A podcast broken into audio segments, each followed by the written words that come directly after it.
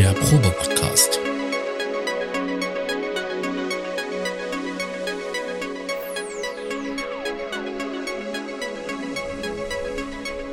Ein Podcast beim gemütlichen Talk im Proberaum.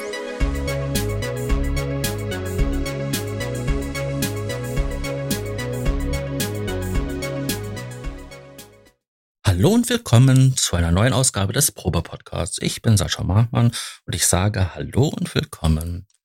Moin, hier aus dem Herzen von Hamburg, aus dem hohen Norden. Ne? Und Jetzt kommen wir zu dem Kollegen, der da ganz im tiefen Süden sitzt, fast an der italienischen Grenze.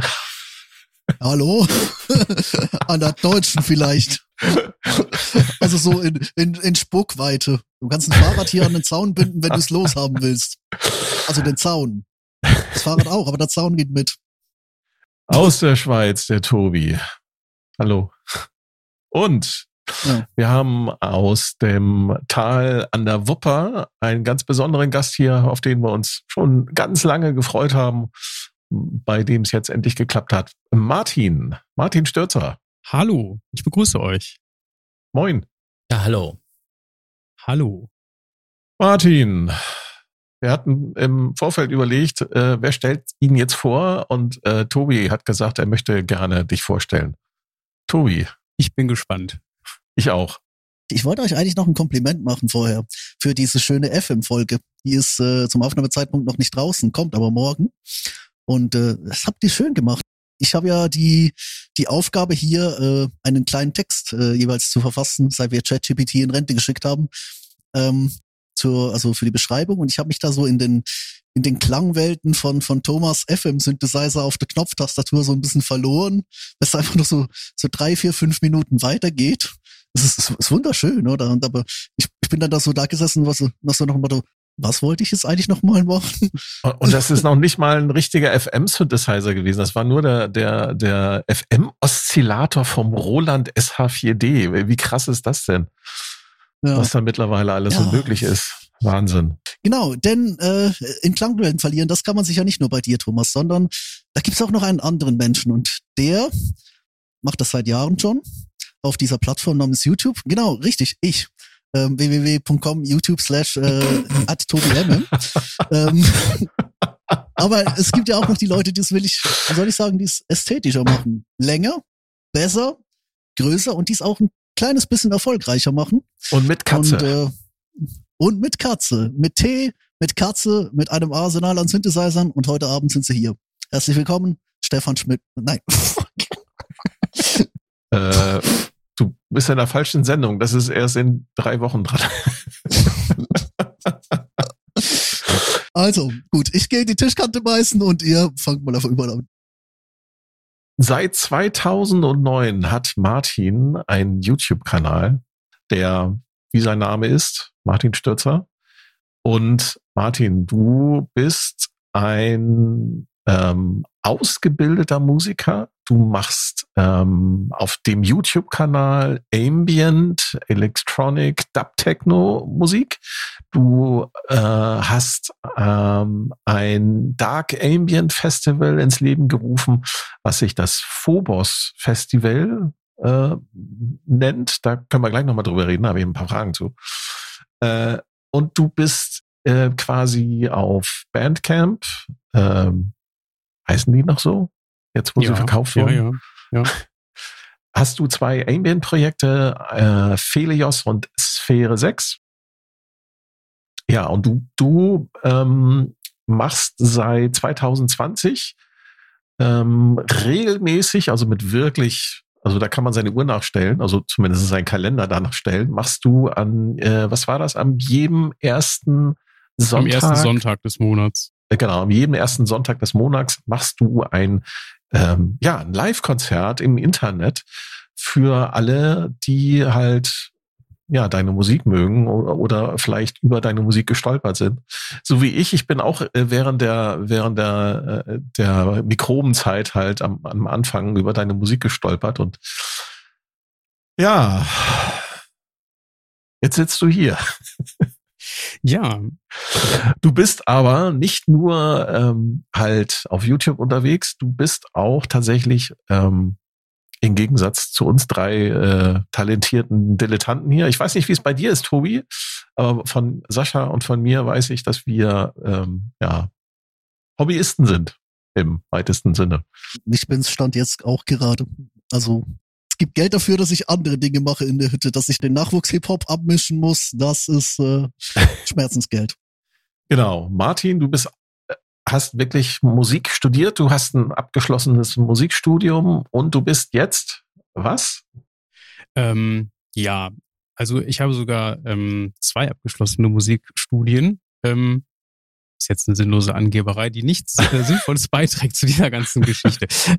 Also ich habe erst Klavier studiert in Wuppertal. Und dann habe ich in Köln an der Musikhochschule noch Kirchenmusik studiert. Das heißt, das ist ein Studiengang, wo du Orgel spielen lernst, aber auch Chorleitung machst und noch viele andere Sachen, Orchesterleitung, Klavierspielen, Gesang. Also es ist eigentlich so ein ziemliches, sehr breites Studium. Und ich arbeite jetzt wieder seit ein paar Monaten in Wuppertal als Kantor. Das bedeutet, ich habe da verschiedene Chöre von Kinderchören, Jugendchöre, Erwachsenenchöre und spiele da eben Orgel und Klavier und ja, kümmere mich um die Veranstaltung von Konzerten und solche Sachen. Das ist eben so der eine Teil meines Berufslebens und der andere Teil ist eben die elektronische Musik oder vor allem halt auch die Ambient-Musik, von der du ja schon gesprochen hast. Das habe ich aber nicht studiert. Also das habe ich einfach als Kind angefangen zu machen. Da habe ich mich für Synthesizer zu interessieren und habe dann auch durch den musikalischen Hintergrund meiner Eltern auch die Möglichkeit gehabt, das sehr früh schon alles irgendwie auszuprobieren. Mhm. Und das hat sich dann irgendwann so Anfang der 2000er, als ich auch noch in der Schule war, ging das dann los mit, dass ich eben Musik ins Internet gestellt habe. Da hatte ich dann eine Homepage, wo ich einfach MP3s angeboten habe, also für umsonst. Und dann habe ich 2005 zum ersten Mal eine richtige CD veröffentlicht. Nee, 2006, so war das. 2006 eine CD veröffentlicht auf einem Label, eben mit meinem Dark Ambient-Projekt Phelios. Und dann habe ich immer so lange Zeit, also wirklich nur Dark Ambient gemacht und habe dann immer so nebenbei auch noch andere Sachen gemacht. Am Anfang viel Dub-Techno und dann später ja eben so etwas elektronischeren Ambient. Und dafür habe ich dann immer meinen YouTube-Kanal benutzt, weil ich einfach keine Lust hatte, die Sachen irgendwie zu veröffentlichen. Anderweitig. Und wie du ja schon richtig eingangs erwähnt hast, habe ich dann eben 2020 angefangen, das eben sehr intensiv zu nutzen. Und mittlerweile ist eigentlich Martin Stürtzer so mein Hauptprojekt. Also das ist so das Musikprojekt, wo ich am meisten Zeit mit verbringe und am meisten veröffentliche und eben, wie gesagt, ja auch diese Konzerte regelmäßig mache. Aber angefangen hat das eigentlich schon, ja, wie gesagt, zu Anfang der 2000er etwa. Man muss auch sagen, mit durchschlagenden Erfolgen. Ne? Also du hast sehr fünfstellige Abozahlen mittlerweile auf YouTube erreicht und ich glaube, bei den Live-Konzerten, wenn man da reinschaut in den Chat, sind auch regelmäßig da wirklich sehr, sehr, sehr viele Zuhörer und Zuschauer. Ja. Also das stimmt. Also das hat auch wirklich 2020 nochmal so einen richtigen Schub bekommen. Und mittlerweile sind es halt so 200 bis 300 Leute, die halt die Livestreams dann gucken, wenn ich das Konzert dann live spiele. Und dann aber 10.000 bis 15.000 Leute dann eben im Verlauf des Monats, bis dann eben das nächste Konzert kommt. Mhm. Und ich sehe das ja auch so in den Statistiken, dass das wirklich Leute auch aus der ganzen Welt sind. Und deswegen ist für mich einfach dieses Format auch so gut, weil ich ja Musik mache, wo ich relativ schwer Leute jetzt irgendwo in eine Veranstaltungshalle kriege. Also Ambient-Konzerte sind jetzt nicht so populär. Ich veranstalte selber welche und habe auch schon viele schöne Veranstaltungen erlebt, aber es ist doch eher selten. Und Leute, die jetzt in England wohnen oder Amerika, die kommen ja jetzt nicht nach Elberfeld, wenn ich hier ein Konzert mache. Und umgekehrt sind da auch nicht genug Leute, dass es sich rechnen würde, wenn ich jetzt da hinfahren würde. Plus ist das ja auch ein riesen Stress, das alles einzupacken und hinzufahren und dann da aufzubauen. Und also das mag ich alles überhaupt nicht. Ich mag sehr gerne hier zu Hause sein und hier zu Hause Musik machen. Und wenn ich das eben über diese Plattform, jetzt YouTube und Bandcamp und so weiter machen kann, dann ist das schon schön. Und ja, es hat sich also seitdem, glaube ich, wirklich das Publikum nochmal stark vergrößert. Und für mich war auch irgendwie klar, ich mache das auch weiter. Also das war ja für mich jetzt ein Ding, das hat ja nicht mit Corona angefangen und auch nicht damit geendet. Ich habe das erste Livestream-Konzert habe ich am Neujahrstag 2011 gemacht. Da gab es noch gar keinen YouTube-Livestream. Da musste ich noch mit so einer Plattform, deren Name ich vergessen habe, irgendwie mir da was basteln. Und ich hatte dann eben, als dann eben dieses Veranstaltungsabsagen dann kamen, hatte ich an dem Wochenende eigentlich 2 Veranstaltungen geplant.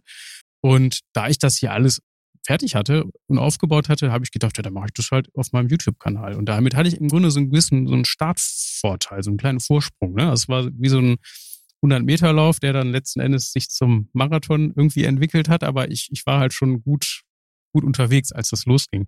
Und als dann irgendwann so die ersten Konzerte kamen, wieder, also so mit richtigen Menschen, da haben dann die Leute auch gefragt, ja, machst du das jetzt weiter und so weiter. Und ich habe dann gesagt, ja, klar, natürlich, das ist für mich eine Form, nicht nur ein Konzert zu spielen, sondern es hat sich dadurch meine ganze Art und Weise, wie ich Musik mache, verändert, weil ich immer diese Deadline habe. Ich habe immer im Hinterkopf, ich muss jetzt in 3 Wochen, in 2 Wochen, in einer Woche, in 3 Tagen was fertig haben. Und daraus entwickelt sich dann Musik und die ist dann fertig. Und man hat nicht irgendwie Musik, die man monatelang immer wieder anfasst und immer wieder Details verändert und dann vergisst man das und dann macht wieder was anderes, sondern also ich habe einen Plan und eine Idee und dann arbeite ich darauf hin. Und dann habe ich dieses Konzert fertig und danach nehme ich entweder die Aufnahmen von dem Konzert oder nehme einzelne Sachen nochmal schön auf. Manchmal fallen mir ja auch während der Konzerte Sachen auch spontan ein, die ich vorher nicht im Kopf hatte. Und dann nehme ich das nochmal auf und so entsteht im Grunde die Musik, die ich dann eben veröffentliche auf CD oder Schallplatte. Das heißt, du nutzt diese Live-Konzert-Situation auch, um quasi auch Material dann für Phelios und für Sphäre 6 zu produzieren. Also Phelios und Sphäre 6 sind eigentlich die beiden Projekte, die damit nicht so viel zu tun haben. Das sind einfach so die Sachen, die ich gezielt auf eine Veröffentlichung jetzt abgekoppelt von diesem YouTube-Format entwickle.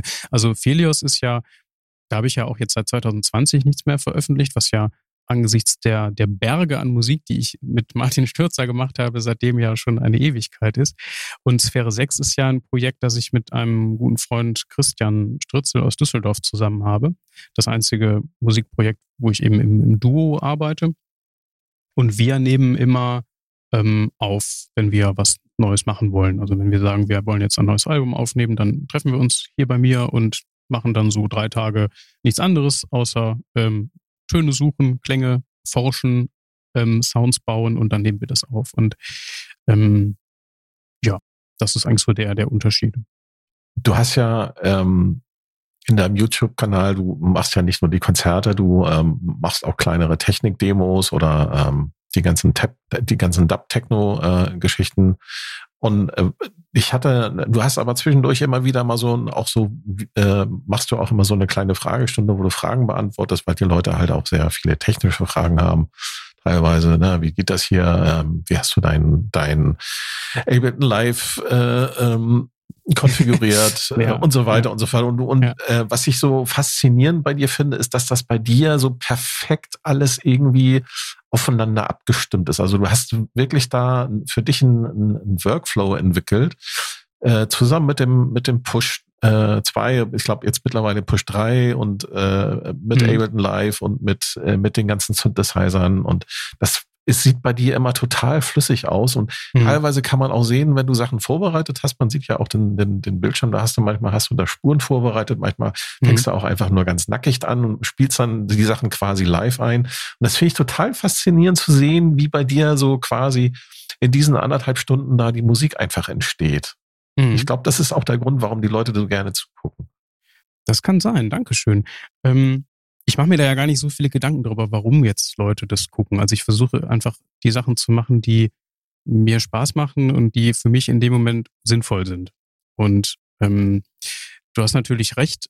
Also dieses Setup hier zu bewältigen, ich meine, man sieht das jetzt nicht, weil das hier ein Hörformat ist, aber wenn ich mich hier so umblicke, dann habe ich hier 3, 6, 7, 12 Synthesizer stehen und mehrere Controller, Audio-Interface und so weiter. Und für mich ist eigentlich so diese Bewältigung des ganzen Technischen erstmal eine Voraussetzung, dass ich überhaupt Musik machen kann.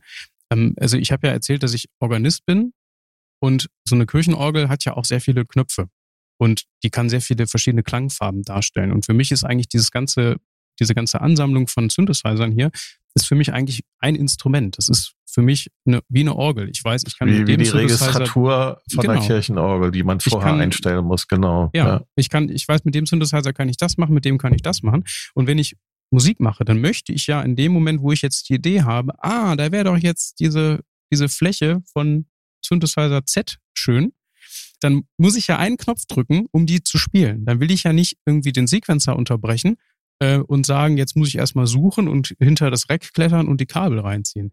Das geht ja nicht. Das funktioniert ja nur, wenn ich vorher alles vorbereitet habe. Also ich habe halt Listen, wo immer genau draufsteht, wo was verkabelt ist und dann habe ich eben diese Presets jetzt in Ableton oder auch in Bitwig, wo ich dann eben einfach wie bei einem Softwareinstrument einmal draufklicke und dann habe ich halt die MIDI und Audio-Ein- und Ausgänge sofort zugewiesen und dann kann ich das sofort spielen und das ist für mich wirklich die Voraussetzung dafür. Und ich meine, es ist ja natürlich so, die Leute, die das jetzt sehen, die sehen ja nur das, was klappt. Also ich sitze ja auch hier manchmal stundenlang und fluche, weil irgendwas nicht funktioniert.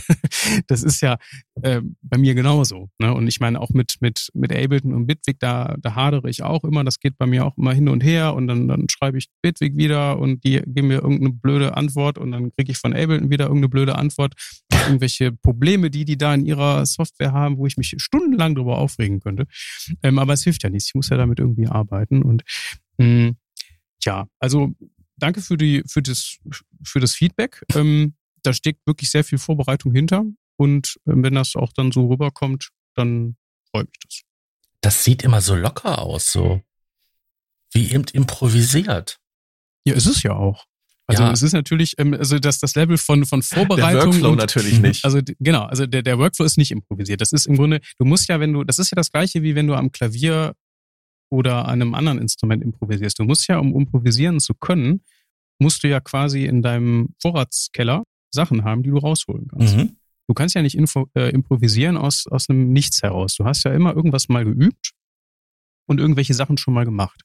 Und wenn ich mir jetzt Videos angucke oder auch Veröffentlichungen anhöre von vor 3 Jahren, was jetzt ja nicht lange ist, und das mit heute vergleiche, dann merke ich da selber schon ein ganz anderes Niveau. Da, also wenn man da wirklich heute nochmal sich so eine Session anguckt von, weiß ich nicht, Frühjahr von 2020. Ja gut, das ist wieder, also da hatte ich einen ganz anderen Anlass, Musik zu machen. Das kann man nicht so vergleichen. Aber ich würde jetzt sagen, wirklich so diese ersten improvisierten Sessions, weil ich hatte ja Anfang 2020, als dann alles dicht war, hatte ich ja wirklich gar nichts. Ne? Ich habe ja nur hier Musik gemacht den ganzen Tag und sonst habe ich ja wirklich monatelang nichts zu tun gehabt. Es war wunderschön. Und da habe ich ja sogar 2-mal in der Woche diese Konzerte gemacht. Da habe ich das ja dienstags und samstags gemacht, bis ich dann irgendwann ein bisschen Ärger bekommen habe von meiner Freundin, weil die sich das ein bisschen anders vorgestellt hat mit Pandemie und alle bleiben zu Hause. Hat die sich nicht so vorgestellt, dass ich hier den ganzen Tag Musik mache, die ganze Woche, sondern die wollte auch irgendwie mal Zeit mit mir verbringen. Kann ich nachvollziehen. Jedenfalls habe ich es dann irgendwann auf einmal die Woche runtergeschraubt und dann irgendwann habe ich gesagt, ich muss jetzt ein Format finden, wo ich das auch langfristig weiter beibehalten kann, deswegen dann monatlich. Was ich eigentlich sagen wollte ist, also wenn ich mir jetzt heute diese Sessions angucke von, wie gesagt, vor 3,5 Jahren und das mit heute vergleiche, dann merke ich schon auch, dass vieles in den Abläufen auch noch optimiert ist und eleganter läuft und also gerade so dieses Wechselspiel zwischen vorbereiteten Sachen. Es gibt ja immer ein Gerüst von Dingen, die ich vorbereite. Das können Sounds sein, das können aber auch schon Sequenzen sein, die ich aufgenommen habe. Und darüber gibt es dann eben die Möglichkeit der Improvisation. Und und sonst wäre es ja auch langweilig. Also wenn jetzt alles fertig wäre, dann würde ich mich sehr langweilen und hätte wenig Freude dabei. Wie schwer fällt es dir? Du hast ja ab und zu auch mal einen neuen Synthesizer am Start, zum Beispiel. Mhm. Die Waldorf M oder hier den großen, das Iridium Keyboard oder davor zum Beispiel den Korg Wave State. Wie schwer fällt es dir bei deinem eingespielten Workflow, da neue Instrumente zu integrieren? Ist das für dich weil das sieht immer so locker aus dann, so wie Sascha das schon gesagt hatte, aber ich glaube, dass da wirklich dann auch, wenn du sagst, dass du da 3-4 Wochen Vorlaufzeit hast, dass du dann da wirklich dich dann auch intensivst mit den Instrumenten, mit den neuen Instrumenten auch auseinandersetzen musst, oder? Ja, also neue Instrumente sind immer natürlich eine Herausforderung. Ich bin jetzt auch gar nicht, wenn hier sehr viel rumsteht, der Typ, der sich jetzt ständig neue Synthesizer kaufen muss, um glücklich zu sein. Schwierig zu sagen. Also ich kaufe ja jetzt auch einen Synthesizer nicht blind. Wenn ich ein Gerät habe, dann erwarte ich von dem Gerät, dass ich das erstmal verstehe, ohne dass ich die Anleitung lesen muss. Dadurch, dass es eben ein gutes User-Interface hat. Und die Geräte, die ich hier habe, denen würde ich jetzt allen mal zuschreiben, dass die das erfüllen, diese Eigenschaft. Und dann geht es eben sehr schnell darum, die klanglich kennenzulernen und auszuloten. Ich arbeite ja fast ausschließlich mit Sounds, die ich selber programmiere und nicht mit Presets. Und die allererste Frage, die ich immer habe, wenn ich einen neuen Synthesizer habe, ist, wo ist das Init-Patch? Und viele Synthesizer haben ein Init-Patch eingebaut. Es gibt aber auch welche, die das nicht haben. Und dann ist das Erste, was ich mache, dass ich mir das baue. Also Init-Patch heißt für mich einfach, Hüllkurven sind alle so, dass da einfach eine Note runterdrücken, Ton kommt raus, Taste hoch, Ton ist weg, Filter komplett auf, einen Oszillator an, am besten mit einem Sägezahn, der Rest ist aus. So.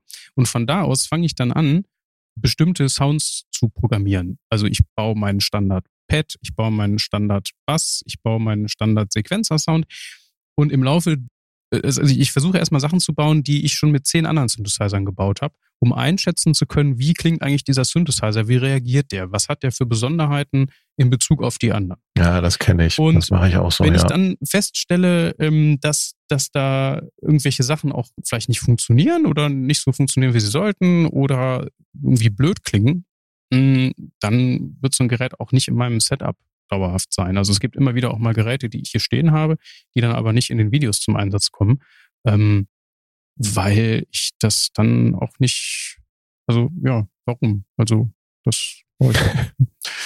Und ansonsten gibt es natürlich auch komplexere Geräte, wie jetzt den Iridium oder den M, wobei ich bei dem Waldorf M ja sogar bei der Entwicklung ein bisschen beteiligt war. Da habe ich ja Sounds für die Factory Library auch beigesteuert und Beta-Testing gemacht. Und ich kannte auch den Microwave schon und deswegen ja, war ich mit dem Gerät natürlich dann auch sehr schnell sehr vertraut. Und der Iridium Keyboard ist ja auch genauso aufgebaut wie der Iridium Desktop. Deswegen geht das dann schon. Findet dann auch jetzt der neue Iridium Hardcore, wie die Sequenzator-Kollegen ihn genannt haben, auch dann noch einen Platz bei dir? Oder sagst du, weil er ja halt sehr platzsparend ist? Wäre das passend, also ich brauche ja jetzt was nicht du mitnehmen würdest? Ich brauche jetzt nicht 3 Iridie bei mir. Ja, aber 3 Iridien. Für ein Konzert? Ja, ich möchte ja keine Konzerte spielen. Ich möchte ja lieber zu Hause bleiben. Nein, also ich will jetzt, das ist jetzt ein schwieriges Thema. Also ich persönlich finde den nicht so überzeugend, wenn ich das so mal sagen darf. Also ich finde, sie haben genau die Sachen weggelassen, die ich mag an ihm. Also was so die Bedienung angeht. Und dafür Sachen draufgeschraubt, die ich nicht benutze. Und so viel kleiner als der Desktop, der große, ist der jetzt auch nicht. Und deswegen ist es da von mir ein Nein. Aber ich muss sagen, wenn wir jetzt ein bisschen die Glaskugel mal illuminieren wollen, ich bin mir relativ sicher, dass das nicht der letzte Synthesizer ist, den Waldorf in diesem Gehäuseformat bauen wird. Und da freue ich mich drauf, denn es ist ja so, der Waldorf, war das der Kyra, der zuerst rauskam? War ja der erste in diesem Iridium-Format. Ja, und dann kam ja nach Kyra dem Kyra der Iridium und dann der M. Das richtig. Heißt, die haben jetzt ein neues Format entwickelt, was natürlich ein Schweinegeld kostet, so ein neues Format zu entwickeln. Und dann ist das ja billiger, wenn du davon nicht 1000 bauen lässt, sondern 5000. Oder 10.000. Das hätten sie halt vorher machen müssen. Das ist das Problem. Die Kyra wollte niemand, weil der halt nur 7 Höheneinheiten hatte statt 3. Es war nie ein Virusersatz und jetzt das neue Gehäuse, das hätte geballert. Aber jetzt ist der Kyra ausentwickelt. Ich glaube, dass da die Schwachstellen auch an anderer Stelle lagen, nicht nur an dem Format. Aber ja, jetzt ist er auch weg. Also ich freue mich darauf. Ich hoffe, dass es da in diesem kleinen Pultformat noch andere schöne Geräte geben wird von Waldorf. Und der Waldorf Puls ist, der Puls 2 ist jetzt dieses Jahr, glaube ich, ausgelaufen. Ja, den habe ich Produktion. Ja auch noch mit beerdigt. Vielleicht machen sie da ja noch einen Nachfolger, ne? Man weiß es nicht. Also du meinst einen analoger Synthesizer? Ich weiß es nicht, keine Ahnung. Wir müssten eigentlich Rolf nochmal wieder einladen, ihn einfach mal fragen, was sie vorhaben. Aber ja, ich glaube, er wird sich da sehr bedeckt halten und nichts verraten. Aber lassen wir uns überraschen. Ich finde, Waldorf ist da auf einem, beginnend mit dem Quantum, sind sie da auf einem sehr interessanten Weg. Also ja, sie haben also mit dem Iridium haben sie natürlich den ganz großen Wurf gelandet, finde ich, weil der eine sinnvolle Weiterentwicklung des Quantum auch darstellt. Ich bin auf den Quantum gar nicht so scharf, muss ich sagen. Ich finde die analogen Filter, die klingen gar nicht so toll, die da drin sind. Und mit dem Iridium haben sie einfach eine Plattform geschaffen, die wirklich sehr, sehr leistungsfähig ist und vor allem auch in Kombination mit diesem großartigen User-Interface wirklich Sinn macht, weil man muss sich ja heute immer die Frage stellen, wofür stellt man sich eigentlich noch einen Hardware-Synthesizer in die Bude? Also das ist ja, klanglich gibt es da ja keinen Grund für. Ja, du kannst ja das alles mit Software machen und ich bin auch ein großer Freund von Falcon, Atoria Pigments und wie heißt das neue Ding hier? Baby Audio. Current? Nee, Minimal Audio. Baby Audio. Entschuldigung, Baby Audio war die andere Bude. Ja, es ist mittlerweile unübersichtlich. Ja. Pigments, Currents, alles dasselbe. Das meine ich unironisch. Also Pigments ist schon ziemliche Macht auch. Und also ich finde halt gerade so in diesem Analog-Emulationsbereich gibt es auch wirklich hervorragende Sachen. Also ich nutze ja von Yuhi die Sachen sehr intensiv. Ja, klar. Das ist schon, wenn ich da Musik mitmache. Ich freue mich auch schon drauf, wie die Diva jetzt wahrscheinlich zum 11. Mal in Folge die KVR Awards abräumen wird. Das Ding ist nicht tot zu kriegen. Also der neue Plugmon-Skin hat es irgendwie nochmal mehrere Ecken erweitert. Ja. Ja, also abschließend noch zum Iridium wollte ich halt sagen, das ist eben ein Synthesizer, der wirklich durch das sehr, sehr durchdachte User-Interface, also die Anordnung der Knöpfe, Kombination mit dem großen Display, wirklich Sinn macht und wo man dann auch gerne sich eine Hardware dann einstellt, auch wenn es klanglich vielleicht auch mit anderen Lösungen zugehen würde. Du hast ja die Taste zusätzlich. Nutzt du das Poly Aftertouch? Ja, sehr. Also bringt das einen musikalischen Mehrwert für dich? Also für mich ja schon. Ich bin ja, also es ist ja so, ich fange ja meinen Tag morgens damit an, dass ich erstmal so eine Stunde auf 2 am Flügel sitze und Klavier übe. Das ist so mein Start in den Tag morgens. Und da spiele ich ja sehr komplizierte Musik und dann freue ich mich immer, wenn ich dann im Studio bin, dass ich dann Musik mit sehr wenig Tönen machen kann. Und eine Sache, die eben als versierter Tastenspieler auf dem Iridium oder auch einem anderen Keyboard mit Polyphonem Aftertouch geht, die auf dem Flügel nicht geht oder auf der Orgel, ist, dass wenn du den Ton einmal angeschlagen hast, dass du den danach noch veränderst. Das kannst du ja dadurch machen, dass du eben die Taste fester drückst und das finde ich schon sehr sinnvoll und das nutze ich auch sehr viel und ich finde es auch schön, dass ich eben durch die flexible Sound Engine eben ja dieses Aftertouch ja auch auf alle möglichen Ziele legen kann. Häufig habe ich auch gar nicht den Iridium, sondern einen Software-Synthesizer, den ich darüber ansteuere.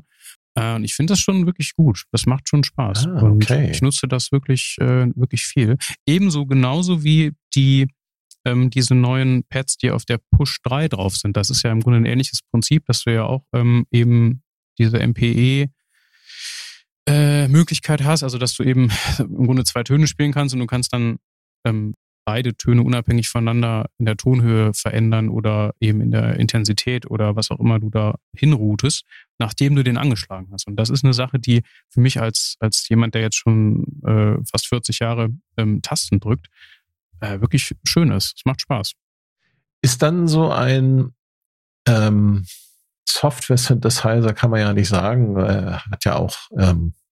Ist ja eigentlich eine Hardware, aber es ist halt auch eine Klangerzeugung mit eingebaut, aber die Sounds kommen ja alle aus dem Software-Synthesizer. Wäre dann so ein Osmose, ich weiß nicht, wie man es auf Englisch ausspricht, wäre das nicht auch dann nochmal ein interessantes Keyboard? Was hat der Keyboard für eine Sound-Engine drin? Der hat die Sound-Engine vom Haken Continuum, soweit ich weiß. Das hatte ich mal hier. Und das war für mich nicht Also das hat überhaupt nicht funktioniert. Ich habe es nicht hinbekommen, das so mit meinem Computer zu verbinden, dass ich diese Software vernünftig benutzen konnte. Grundsätzlich bestimmt ganz, ganz interessant, aber ich hatte auch keine Chance, das mal zu testen. Also die Läden, wo ich so hinfahren kann hier, die haben das nicht da. Und ich meine, das kostet ja auch eine Stange Geld, ne? Das ist nicht ganz günstig. Ne? Das jetzt mal so zum Spaß bestellen, finde ich, ist glaube ich nichts. Nö. Also wenn dann, das steht aber immer noch auf der Liste, ist mal so eine Pedal-Steel-Gitarre zu haben. Auch wenn die Gefahr besteht, dass die Musik dann sofort nach Robert Rich klingt. Was natürlich hervorragend ist, aber ich möchte ja nicht mich dem Vorwurf aussetzen, dass ich irgendwie andere Leute nachmache. Einfach aber ein Chase-Bliss-Pedal dahinter, dann geht das. Sofort. Also das ist ja Instant Robert Rich. Ich habe auch schon mit Synthesizern Patches gebaut, die genauso klingen und ich habe das nie eingesetzt, weil es einfach wirklich sofort nach Robert Rich klingt. Das ist fürchterlich. Also sowas hätte ich mal Interesse dran. Also schon so ein Instrument, das eben so diese quantisierte Skalierung von 12 Tönen, die wir sonst immer haben, eben auflöst, was eben ja auch dieser MPE-Controller von der Push 3 können, weswegen ich den ja auch so mag, den ich auch schon eingesetzt habe. Sehr viel. Das ist übrigens ein gutes Stichwort. Ich bin ja gerade dabei, mein nächstes Live-Set vorzubereiten. Ich könnte da nochmal einen Track machen, wo ich hier schön die Pads benutze. Wenn ich an der Stelle reingrätsche, also jetzt Live-Set für Streaming oder für die Bühne? Ja, genau. Nee, also ich habe ja glücklicherweise gerade so ein bisschen so ein Urlaubsgefühl, weil ich einige größere Projekte, die eben auch auf Bühnen stattgefunden haben, jetzt abgeschlossen habe und jetzt eben bis der ganze Weihnachtskrieg losgeht, erstmal habe ich jetzt relativ wenig zu tun. Weihnachtslieder spielen auf der Kirchenorgel. Ja, das ist gar nicht das Ding. Es sind halt, es sind halt einfach viele Chorkonzerte und so, ne? Also die wollen dann alle irgendwie hier einen Auftritt und da einen Auftritt und dann. Und du musst dann auch Weihnachten arbeiten. Und ja, natürlich. Also Weihnachten ist für mich der absolute Arbeitstag Nummer 1 im Jahr. Das geht meistens damit los, dass ich, das war früher, das habe ich jetzt nicht mehr. Also ich hatte früher sogar um 10 Uhr einen Gottesdienst, weil ich eine Zeit lang im Gefängnis Orgel gespielt habe, hier in Wuppertal. Und die haben das immer um 10 Uhr morgens gemacht, Heiligabend. Und dann habe ich da gespielt und dann geht es halt nachmittags los. Erster Gottesdienst 15 Uhr, Familiengottesdienst, dann ist Christvesper um 18 Uhr. Dann kann man mal kurz nach Hause eben was essen. Und dann ist um 22 Uhr, trifft man sich dann mit dem Chor. Und dann ist um 23 Uhr Christmette. Dann fährt man nochmal kurz nach Hause. Legt sich ein bisschen hin und dann geht es morgens um 10 ja dann schon wieder weiter. Mhm, genau. Ja. Und so. Also das ist schon viel Arbeit. Aber das evangelische ist ja nicht schlimm. Oder katholische Kirche? Evangelisch. Also okay. Das ist auch, weiß ich nicht, ob ich das sonst könnte. Also das schwieriges Thema. Aber wir wollen, glaube ich, jetzt nicht in so schwierige Bereiche abdriften. Also ich muss schon sagen, ja, meine Motivation, wir bleiben bei der Musik. Das zu machen, ist eben schon sehr stark durch die musikalische Seite geprägt und ich kann mich da schon auch mit identifizieren, aber wenn es jetzt eben bei der katholischen Kirche wäre, hätte ich wahrscheinlich irgendwie auch mal gesagt, so geht nicht. Ich bin ja auch ein großer Freund des Kündigens. Ich war ja auch, das habe ich vielleicht noch nicht erwähnt, ich war ja auch zwischendurch mal Lehrer an einer Schule, weil ich ja, also mein erstes Musikstudium war ja auch eben für Schule. Also, auf Lehramt. Ja, genau. Also Musik und Mathematik habe ich da damals studiert und evangelische Religion. Keiner weiß warum. Und dann habe ich eben auch insgesamt 7 Jahre an einer Schule gearbeitet. Und dann habe ich einfach gekündigt, weil ich dachte, das ist mir irgendwie zu langweilig und viel zu anstrengend und ich will Musik machen. Und deswegen habe ich dann, 2016 war das, mich dann entlassen lassen aus diesem Verhältnis da, was man da hat mit dem Staat. Und habe dann eben gesagt, ich versuche das jetzt mal wirklich nur von Musik zu leben und das beruflich zu machen. Und ja, sehr froh darüber, dass das so schön geklappt hat. Ich stelle gerade fest, wie lange ich dich schon verfolge. Ja. Mein Gott, nee. Aber nicht, dass du ihn stalkst. Nein, das nicht. Ich meine, du bist mir das erste Mal aufgefallen im Sequenzer.de Forum. Oh, ja. Und wahrscheinlich eher negativ. Nein, überhaupt nicht. Ich fand manche Sachen bei dir war echt witzig. Mir ist die Klospülung mit den Hartmann. Oh, das war die Diskussion, die ist mir damals noch so gut in Erinnerung geblieben. Ja, das ist ja wirklich schon sehr lange her. Genau. Und dann den Raid über den Virus mit der totalen Integration. Heieiei. Ja, da sollten wir vielleicht gar nicht so viel drüber sprechen. Also ich finde, diese ganze Forenzeit, da bin ich auch nicht stolz drauf. Und da habe ich auch in meinem jugendlichen Eifer auch viele Sachen immer so gepostet und geschrieben, die vielleicht auch nicht so ganz zu Ende gedacht waren. Das ist nichts gegen das, was heutzutage dort gepostet wird. Ja, also ich lese ja, ich komme ja, also ich habe ja mittlerweile so viele von diesen Seiten schon im Router gesperrt, weil ich mich immer so aufrege, dass ich das einfach nicht mehr aushalte. Und es ist wirklich wenig übrig geblieben. Ja. Und auch also ja, was soll ich dazu sagen? Also wir können gerne nochmal über den Virus TI sprechen, der nach wie vor eines meiner liebsten Instrumente ist. Ich habe ihn reparieren lassen letzte Woche, weil nämlich das Netzteil kaputt gegangen ist. Und da hat nämlich mein lieber Freund Martin Driesen aus Düsseldorf, Jürgen Driesen, Entschuldigung, aus Düsseldorf hat den schön repariert. Und jetzt läuft er wieder. Deswegen ist der auch jetzt an als einziger, weil ich den mal so ein bisschen durchheizen lassen will, um zu gucken, ob der wirklich jetzt funktioniert. Also der Virus ist ein super Synthesizer, aber diese Total Integration hat halt damals schon nicht funktioniert, als das neu war. Ich habe den ja 2006 zum Launch gekauft direkt und funktioniert heute natürlich nicht besser als damals. Weil mittlerweile die Rechner zu modern sind. Es ist wirklich schade. Aber ich meine, das ist halt ein Synthesizer. Ich meine, MIDI und Audio funktioniert sehr gut. Und ich bin sowieso ein Freund auch davon, das so zu verbinden. Aus verschiedenen technischen Gründen nutze ich eben MIDI lieber als USB und habe auch hier alle Synthesizer per MIDI angeschlossen, auch wenn das Synthesizer sind, die USB haben. Also es gibt nicht viele Hersteller bieten sowas wie eine Total Integration an. Also der Arturia hat ja mit dem Polybrut, haben sie ja einen analogen Synthesizer, da haben sie dann nur den Editor halt quasi. Ja, aber das ist ja auch sinnvoll. Das funktioniert ganz gut, muss ich sagen. Ja, das habe ich ja damals auch schon gesagt, dass ich das eigentlich gerne hätte, weil so ein Editor mal eben, der so ein bisschen über Sysex oder was weiß ich, welche Formate ein paar Sachen austauscht, das funktioniert ja. Und sowas als Plugin dann einzubinden, wäre ja großartig. Dann lädst du dieses Plugin, hast immer die Einstellungen direkt richtig, kannst es sogar automatisieren. Das wäre ja perfekt. Und diesen ganzen Audiokram, ich meine, ich lese das immer wieder, dann sagen Hersteller, ja, kannst du auch Audio übertragen, dann hast du das als Audio-Interface. Elektron hat das ja gemacht und ist darüber fast pleite gegegangen.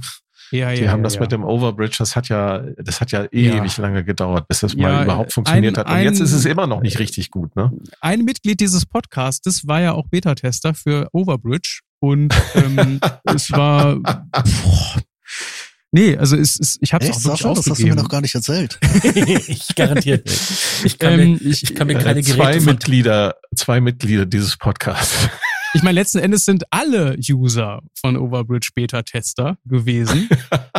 Nur meine Leidenszeit war noch etwas länger, weil ich es dann schon irgendwie ein halbes Jahr, bevor es released war, hatte. Und es war wirklich katastrophal. Und es funktioniert auch bis heute nicht. Und ich habe also den letzten Techno-Gig, den ich gespielt habe, in einem richtigen Techno-Club auch, da ist mir das auch ständig abgestürzt wieder. Ne? Und das ist unmöglich. Also das benutze ich auch nicht. Nee, das funktioniert nicht. Ich weiß nicht, warum das nicht funktioniert, aber das ist ja auch ein Grund, du hast ja vorhin auch gesagt, bei mir sieht das immer so einfach aus und das funktioniert immer alles. Das ist, weil ich halt hier zwei MIDI-Interfaces habe. Eins steht links und das andere steht rechts. Und das heißt, mein Computer muss mit zwei USB-Kabeln und zwei USB-Verbindungen MIDI verarbeiten. So. Und welches Betriebssystem? Wenn ich fragen darf? macOS. Deswegen ist einfach die Belastung für den Computer insgesamt sehr gering, weil es nur diese zwei Interfaces hat. Und die Interfaces, die sind dann jeweils mit 16 Kabeln an alles Mögliche angeschlossen.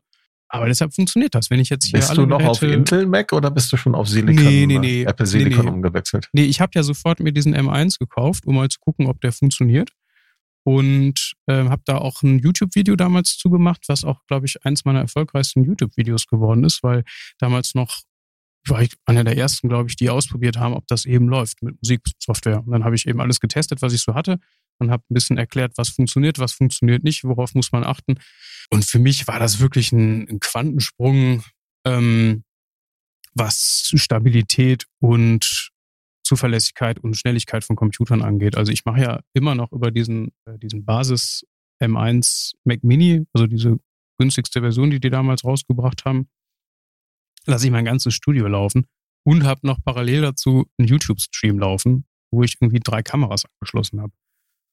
So, und das ist mir noch nicht einmal irgendwie abgestürzt während eines Streams. Ne? Und das ist wirklich schön.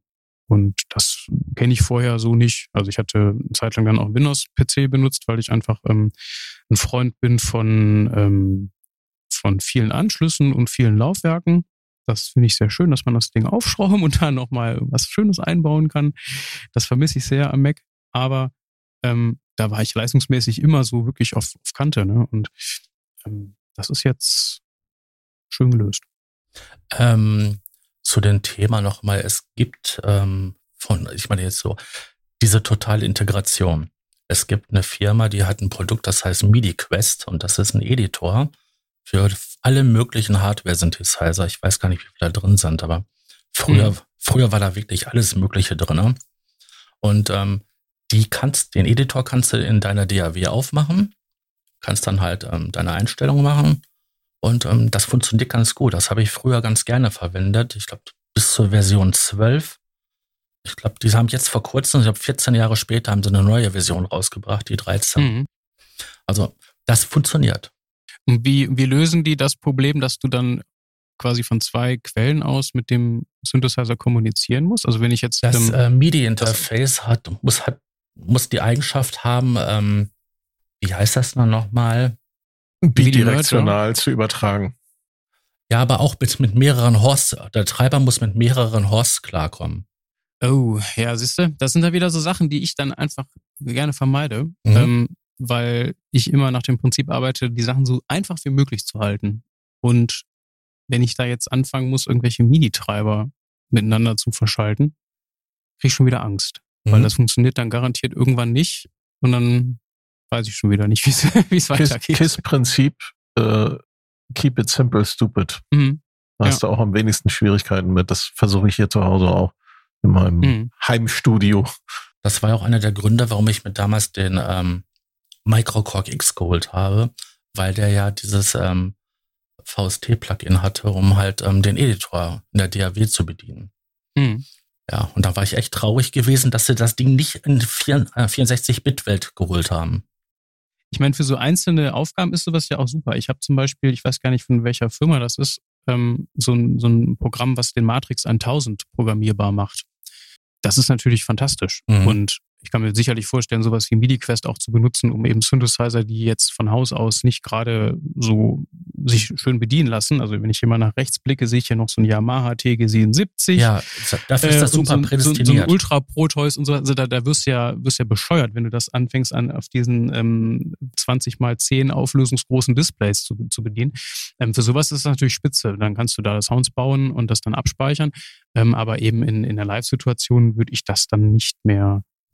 Jetzt gäbe es verschiedene Richtungen, in die wir jetzt abbiegen können. Ich überlege gerade, welche Frage. Hattest du vorhin über das Phobos Festival gesprochen? Da wolltest du... Ja, genau. Ich wollte einfach nochmal nachfragen, wie kommt man dazu, sein eigenes Ambient Festival sozusagen zu organisieren? Und machst du das immer noch?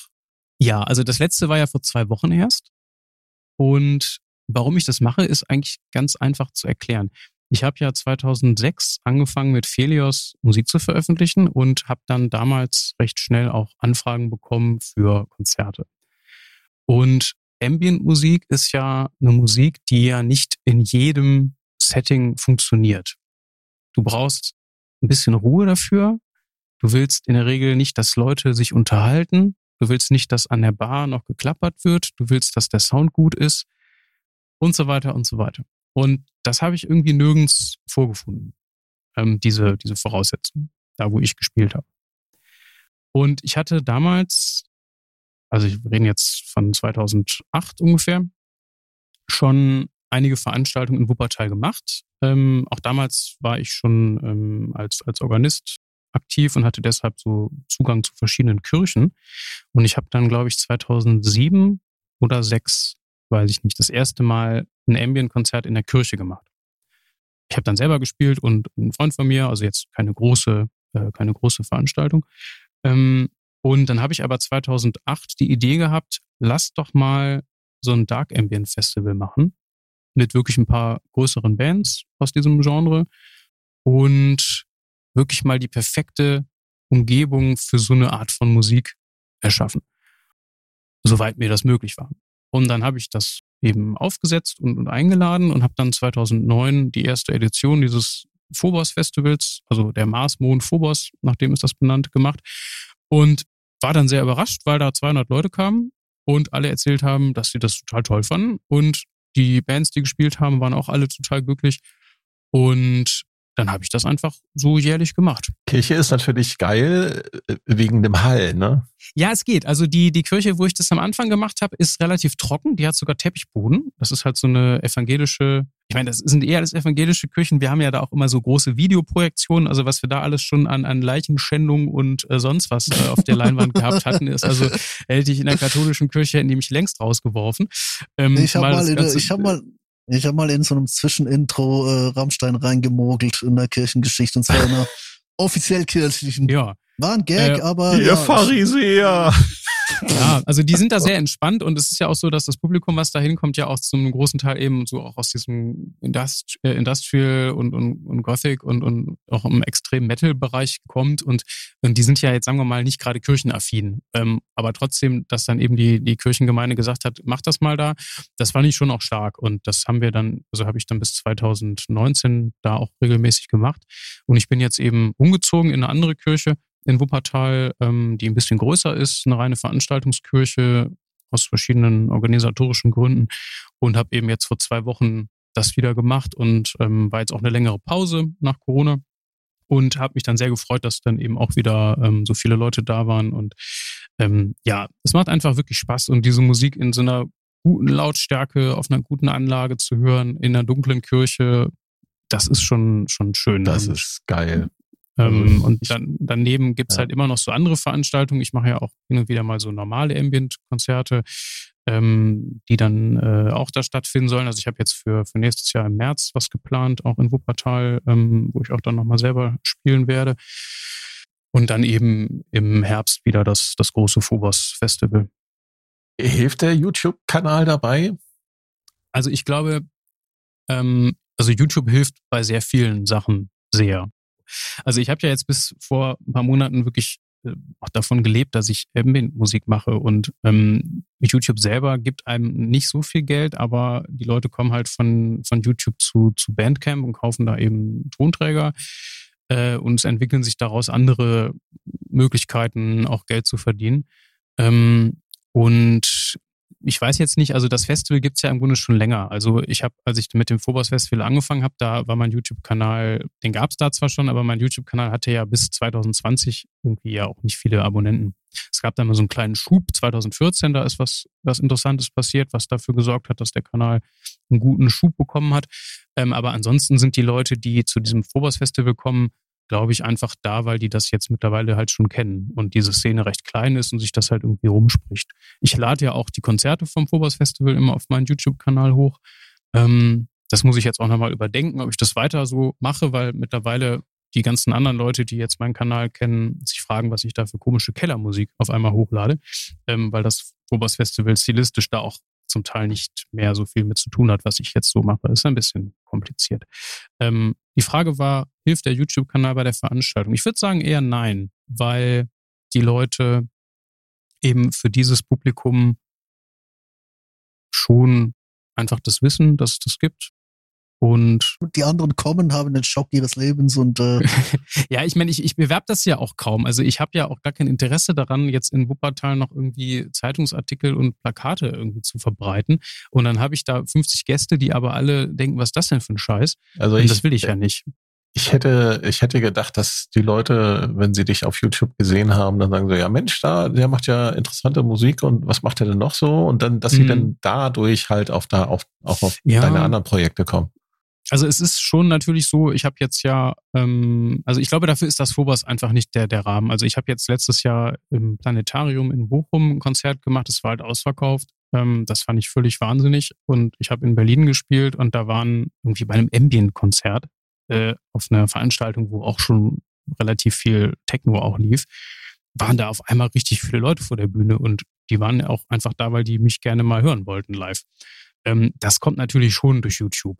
Und ich glaube, dass das so in den anderen Bereichen natürlich eine riesengroße Hilfe ist. Und die Möglichkeit, sich selber zu vermarkten, sind noch nie so reichhaltig gewesen und gleichzeitig so manchmal auch nervenaufreibend wie heute. Aber es geht eben. Und es ist ein Multiplikator. Ja, und ich will gar nicht zurück in die Zeit. Mit allen Vor- und Nachteilen, die sowas halt haben kann. Oh ja, alles. Ja, ich meine, ich habe jetzt die letzten Tage wirklich sehr schlechte Laune gehabt, weil ich mich damit gerade beschäftige, eine Homepage zu machen, weil durch den Verkauf von Bandcamp und dadurch, dass eben die Hälfte des Personals da entlassen wurde, man davon ausgehen muss, also da ist mir wirklich so ein bisschen da muss man selber jetzt die Düse gegangen, weil ich dachte mir, Heidewitzka, also ich habe wirklich, sage ich jetzt mal so, 50-60% meines Einkommens kriege ich von Bandcamp überwiesen jeden Monat. Ja. Und wenn du dann auf einmal hörst, diese Plattform, da geht gerade irgendwie, weiß ich nicht, sind gerade alle in der Achterbahn gestiegen und wissen nicht, in welche Richtung sie fahren und ob da noch Gleise am Ende sind, dann geht dir natürlich da so ein bisschen, ne? Also da will ich auch vorbereitet sein. Deswegen habe ich mir jetzt eine Homepage gemacht, die, ich weiß jetzt nicht, wann hier ausstrahlt, aber die dann vielleicht auch schon veröffentlicht sein wird. Und noch einen Webshop aufgebaut, einen eigenen, wo ich eben meine Sachen unabhängig vom Bandcamp anbieten kann, einen E-Mail-News-Verteiler gemacht, also dass man einfach da unabhängig ist. Da wird man dann zum ITler, ne, plötzlich. Ja, aber es ist ja wirklich, also Bandcamp ist einfach so eine perfekte Plattform gewesen. Es ist unglaublich. Ja, das war perfekt. Es gibt nichts, was aus meiner Sicht als Musiker mir so geholfen hat, wie Bandcamp. Ja, ich meine, uns allen hier. Ja, außer mir. Ich habe meinen Bandcamp-Account verloren, also hab die Mailadresse gelöscht und Ach, verloren, also so wie die Leute, die damals Bitcoins hatten und die dann verloren haben, oder? Ja, bin halt umgezogen auf einen lokalen Dienstleister und hab alles rübergesetzt und hab dann irgendwie festgestellt, scheiße, Bandcamp läuft auf die alte Mailadresse, scheiße, die ist weg, blöd jetzt. Ja, das ist natürlich ärgerlich. Jetzt haben wir dich unterbrochen, ne? Aber ich lass mich das nochmal in eine andere Richtung lenken, Bandcamp ist natürlich ein Verlust, da weiß man halt nicht, was jetzt passieren wird, ne? Ist für dich dann, neben YouTube, hast du auch schon mal dran gedacht, vielleicht auch andere Streaming-Anbieter quasi zu bedienen, um sich vielleicht auch dort eine Community aufzubauen? Mhm. Da gibt's ja zahlreiche mittlerweile. Mhm. Rumble, Twitch. Ja. Also vor allem, weil YouTube jetzt gerade halt auch am Rad dreht und die haben jetzt ihre Monetarisierung halt nach oben gedreht, dass sie einfach allen Leuten, die jetzt einen Adblocker installiert haben, gesagt haben, so hey, ihr könnt bei uns keine Videos gucken, wenn ihr das nicht aufgibt. Damit habe ich jetzt zum Beispiel gerade vor der Sendung ganz kurz zu kämpfen gehabt. Ja, danke, dass du mich da auch noch dran erinnerst am Sonntagabend. Also YouTube hat mir freudig mitgeteilt, dass es die Einstellungsmöglichkeiten für Monetarisierung jetzt vereinfacht hat. Ja, verschlimmbessert. Und mir dadurch sehr entgegenkommt. Und das Problem ist, dass ich auf Monetarisierung in den Videos sogar bewusst verzichte, damit die Leute in der Lage sind, sich meine Musik anzumachen und einfach sich 3 Stunden am Stück so ein Set anzuhören. Und die Leute sollen dann, wenn sie das hören möchten, das einfach hören und glücklich sein und einen schönen Tag haben. Ja? Und wenn dann jemand der Meinung ist, mir in irgendeiner Form noch Geld dafür geben zu wollen, was natürlich unendlich lieb ist, was ich aber von niemandem verlange, weil alle meine Musik ist ohne Paywall überall erhältlich, kostenlos, dann können die Leute eben sich eine Schallplatte kaufen oder eine CD kaufen oder den Download kaufen, wenn die sagen, das Set will ich jetzt nochmal in der Qualität hören, die es auch aufgenommen wurde. Und dass ich jetzt gar nicht mehr die Möglichkeit habe, diese verdammten Werbeunterbrechungen abzuschalten. Das bedeutet, also wenn ich das richtig verstanden habe, dann kommen die automatisch und du hast irgendwie 30 Sekunden Zeit auf, nee, will ich nicht zu klicken bei einem Livestream. Das heißt also, ich muss jetzt bei einem Livestream die ganze Zeit auf den Monitor gucken, was ich ja eigentlich nicht mache, wenn ich hier spiele. Oder ich brauche irgendeinen Hilfsschimpansen, der hier immer sitzt und dann immer auf Nein klickt, während ich spiele. Was ich eigentlich auch nicht will, weil ich das sehr mag, dass ich hier halt meine Ruhe habe, wenn ich das mache. Also ich finde es katastrophal, ist aber für mich noch lange nicht der Punkt, wo ich sage, ich gehe von der Plattform weg. Also ich habe ja, wie ich ja schon sagte auch, ich bin ein großer Freund auch davon, mir so Statistiken anzugucken. Und es ist immer noch so, dass jeden Monat viele, viele tausend Menschen zumindest mal Videos von mir kurz sich angucken und ein paar hundert jeden Monat sich dafür entscheiden, dass sie weiterhin meine Musik gerne regelmäßig hören wollen, aufgrund des Empfehlungsalgorithmus von YouTube. Der funktioniert. Mhm. Ja, also ich habe das ja immer wieder auch mal getestet, wenn ich jetzt irgendwo im Hotel bin, dann mache ich da den Fernseher an und gehe auf YouTube, weil ich weiß, das ist ein Gerät, da war ich noch nie dran. Und dann suche ich da nach 2, 3 Musiksachen und freue mich dann wie ein Eichhörnchen, wenn ich dann irgendwann mich vorgeschlagen kriege. Warum freue ich mich darüber? Weil das einfach zeigt, der Algorithmus funktioniert gut. Und es bringt mir jetzt gar nichts zu sagen, ich gehe jetzt, weiß ich nicht, zu Vimeo oder zu Twitch, wo ich vielleicht jetzt im Fall von Vimeo eine bessere Bildqualität habe oder im Falle von Twitch, ich weiß gar nicht, was da der Vorteil sein soll. Du wirst ständig gesperrt wegen irgendwelchen Nichtigkeiten. Ja, du könntest ja parallel streamen, nee. Auf alle Plattformen, ne? Ja, das geht aber auch nur mit so, ja, das geht bestimmt, aber nee, habe ich nicht. Also ich habe da mich noch nicht mit beschäftigt und für mich funktioniert YouTube wirklich ganz hervorragend. So wie Bandcamp auch super funktioniert, immer noch und hoffentlich auch noch lange so weiter funktioniert. Und jetzt andere Streaming-Plattformen noch zu benutzen, finde ich jetzt im Moment erstmal nicht sinnvoll. Ja, wenn es funktioniert, dann funktioniert's, ne? Ich meine, ein Freund von mir, der ja auch sehr, sehr bekannt sein dürfte hier bei den Leuten, die jetzt meine Musik auch hören, ist ja State Azure aus England. Der hat ja auch jetzt aufgehört, bei YouTube zu streamen und streamt jetzt bei Twitch. Und da haben wir auch viel drüber gesprochen. Was hat das für ihn für Vorteile? Was hat das für Nachteile? Und ja, also für mich würde das, glaube ich, nicht so gut funktionieren. Ich hatte eine Frage, die ich jetzt wieder vergessen habe. Lass mich dann mit einer anderen Frage weitermachen. Du bist ja, man kann das durchaus sagen, dass du Vollblutmusiker bist. Was inspiriert dich? Ja. Was treibt dich an? Meinst du, was mich inspiriert, überhaupt Musik zu machen, oder was mich von dem, was ich so an Einflüssen bekomme, so inspiriert, dass ich sie in meine Musik einfließen lasse? Sowohl als auch. Ja. Also die erste Frage, ich kann mir gar nichts anderes vorstellen. Also einen Tag ohne Musik zu machen, ist für mich wirklich ein verlorener Tag. Und das findet auch nicht statt. Also der letzte Tag, Tage, wo ich mal nicht Musik mache, sind, wenn ich einmal im Jahr nach Norwegen fahre und da 3 Wochen irgendwie durchs Gebirge wandere im Zelt. Da mache ich dann keine Musik. Aber selbst da habe ich dann Musik dabei, die ich höre und die ich dann auch auf eine ganz intensive und andere Art, als ich das jetzt hier zu Hause kann, auch wahrnehme. Vielleicht, weil ich sie nicht immer ständig wieder kombiniere mit Musik, die ich selber mache, sondern eben nur Musik höre, passiv. Also es geht gar nicht ohne. Die Frage, warum mache ich das, kann ich gar nicht beantworten, weil es für mich so unvorstellbar ist, es nicht zu machen. Die andere Frage, was inspiriert mich jetzt, sind natürlich, also gute andere Musik von anderen Leuten. Ich höre ja auch viel Musik und freue mich immer, wenn ich Sachen habe, wo ich denke, wow, das ist richtig geil. Vielleicht, weil es musikalisch raffiniert ist, vielleicht, weil es technisch irgendwie raffiniert ist oder im Idealfall auch beides. Nicht unbedingt in dem Sinne, dass ich jetzt sage, das will ich jetzt genauso nachmachen, aber dass es mich wieder auf Ideen bringt, weil vielleicht irgendeine musikalische Form verwendet wurde, die ich dann in meiner Musik ausprobieren möchte oder ja, irgendwelche Sachen, die ich dann entdecke, die mich dann wieder auf neue Gedanken bringen. Außer musikalische Einflüsse ist es vielleicht so ein bisschen meine Science-Fiction-Affinität. Also wenn man jetzt so meine Albentitel und Songtitel sich so anschaut, dann kann man, glaube ich, wenn man ein bisschen entweder selber sehr viel gelesen hat aus dem Bereich oder Google benutzt, immer ablesen, welches Buch habe ich da zu der Zeit gerade gelesen. Da gibt es also so so diese großen Science-Fiction-Reihen, die wahrscheinlich viele kennen, die Foundation-Trilogie von Isaac Asimov. Ja, zum Beispiel, genau. Das ist oder der High-Science-Fiction-Knaller eigentlich. Ja. Oder auch das erste Album, was ich 2020 gemacht habe, was im Grunde so das erste Album war von dieser Phase, wo ich dann eben ohne Label selber meine Musik rausbringe.